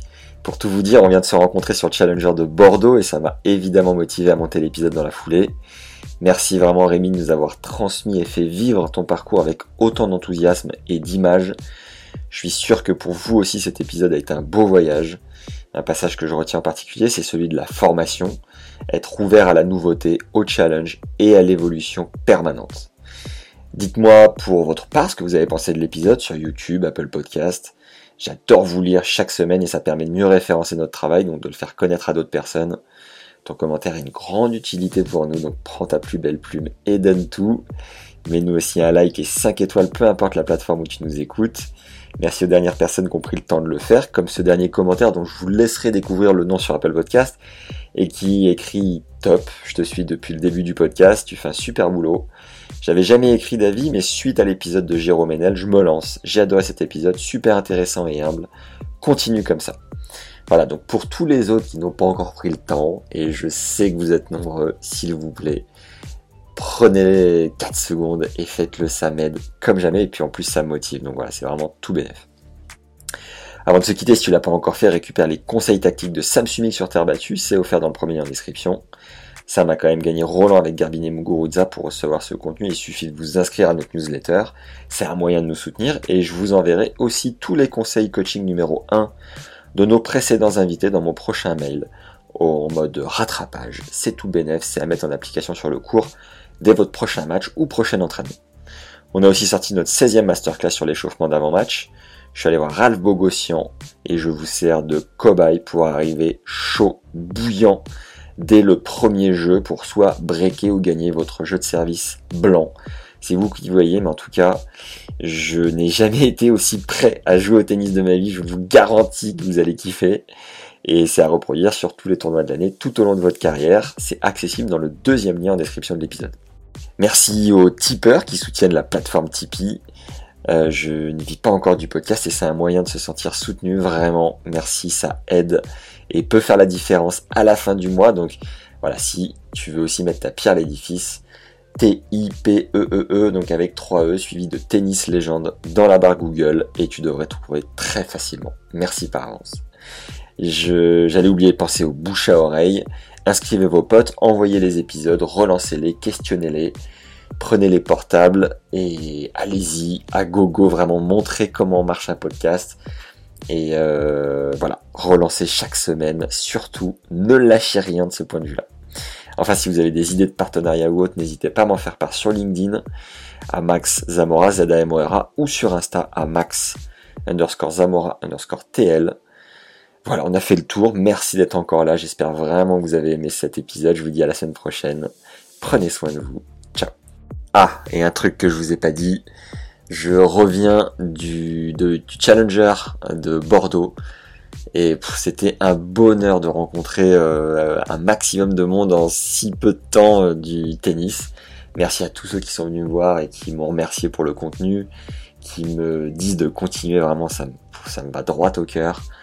Merci euh, à tous ceux qui m'ont témoigné aussi de la gratitude pour les épisodes de J'irai jouer avec. Vraiment, enfin, vous imaginez pas le moteur, le fuel que c'est pour continuer. Donc euh, voilà, vraiment à chaque fois que quelqu'un me, me vient me voir et m'en parle ou quoi, vous, bah, clairement vous me donnez la patate pour, euh, pour continuer le plus longtemps possible. Voilà, je tenais à réenregistrer un petit complément pour vous en faire part. Et par ailleurs, on va sortir du contenu sur euh, le tournoi. Euh, ça devrait vous plaire. Enfin, j'espère que ça va vous plaire. Mais voilà, c'était vraiment une très très belle fête du tennis. Je vous encourage vivement à aller découvrir ce tournoi euh, l'année prochaine, du coup en deux mille vingt-trois. Si vous habitez pas trop loin, ou si, si vous avez envie de vous faire un, un petit week-end tennis, c'est absolument sublime. Voilà. Allez, cette fois c'est la bonne. Prenez soin de vous et à très vite les légendes. Ciao.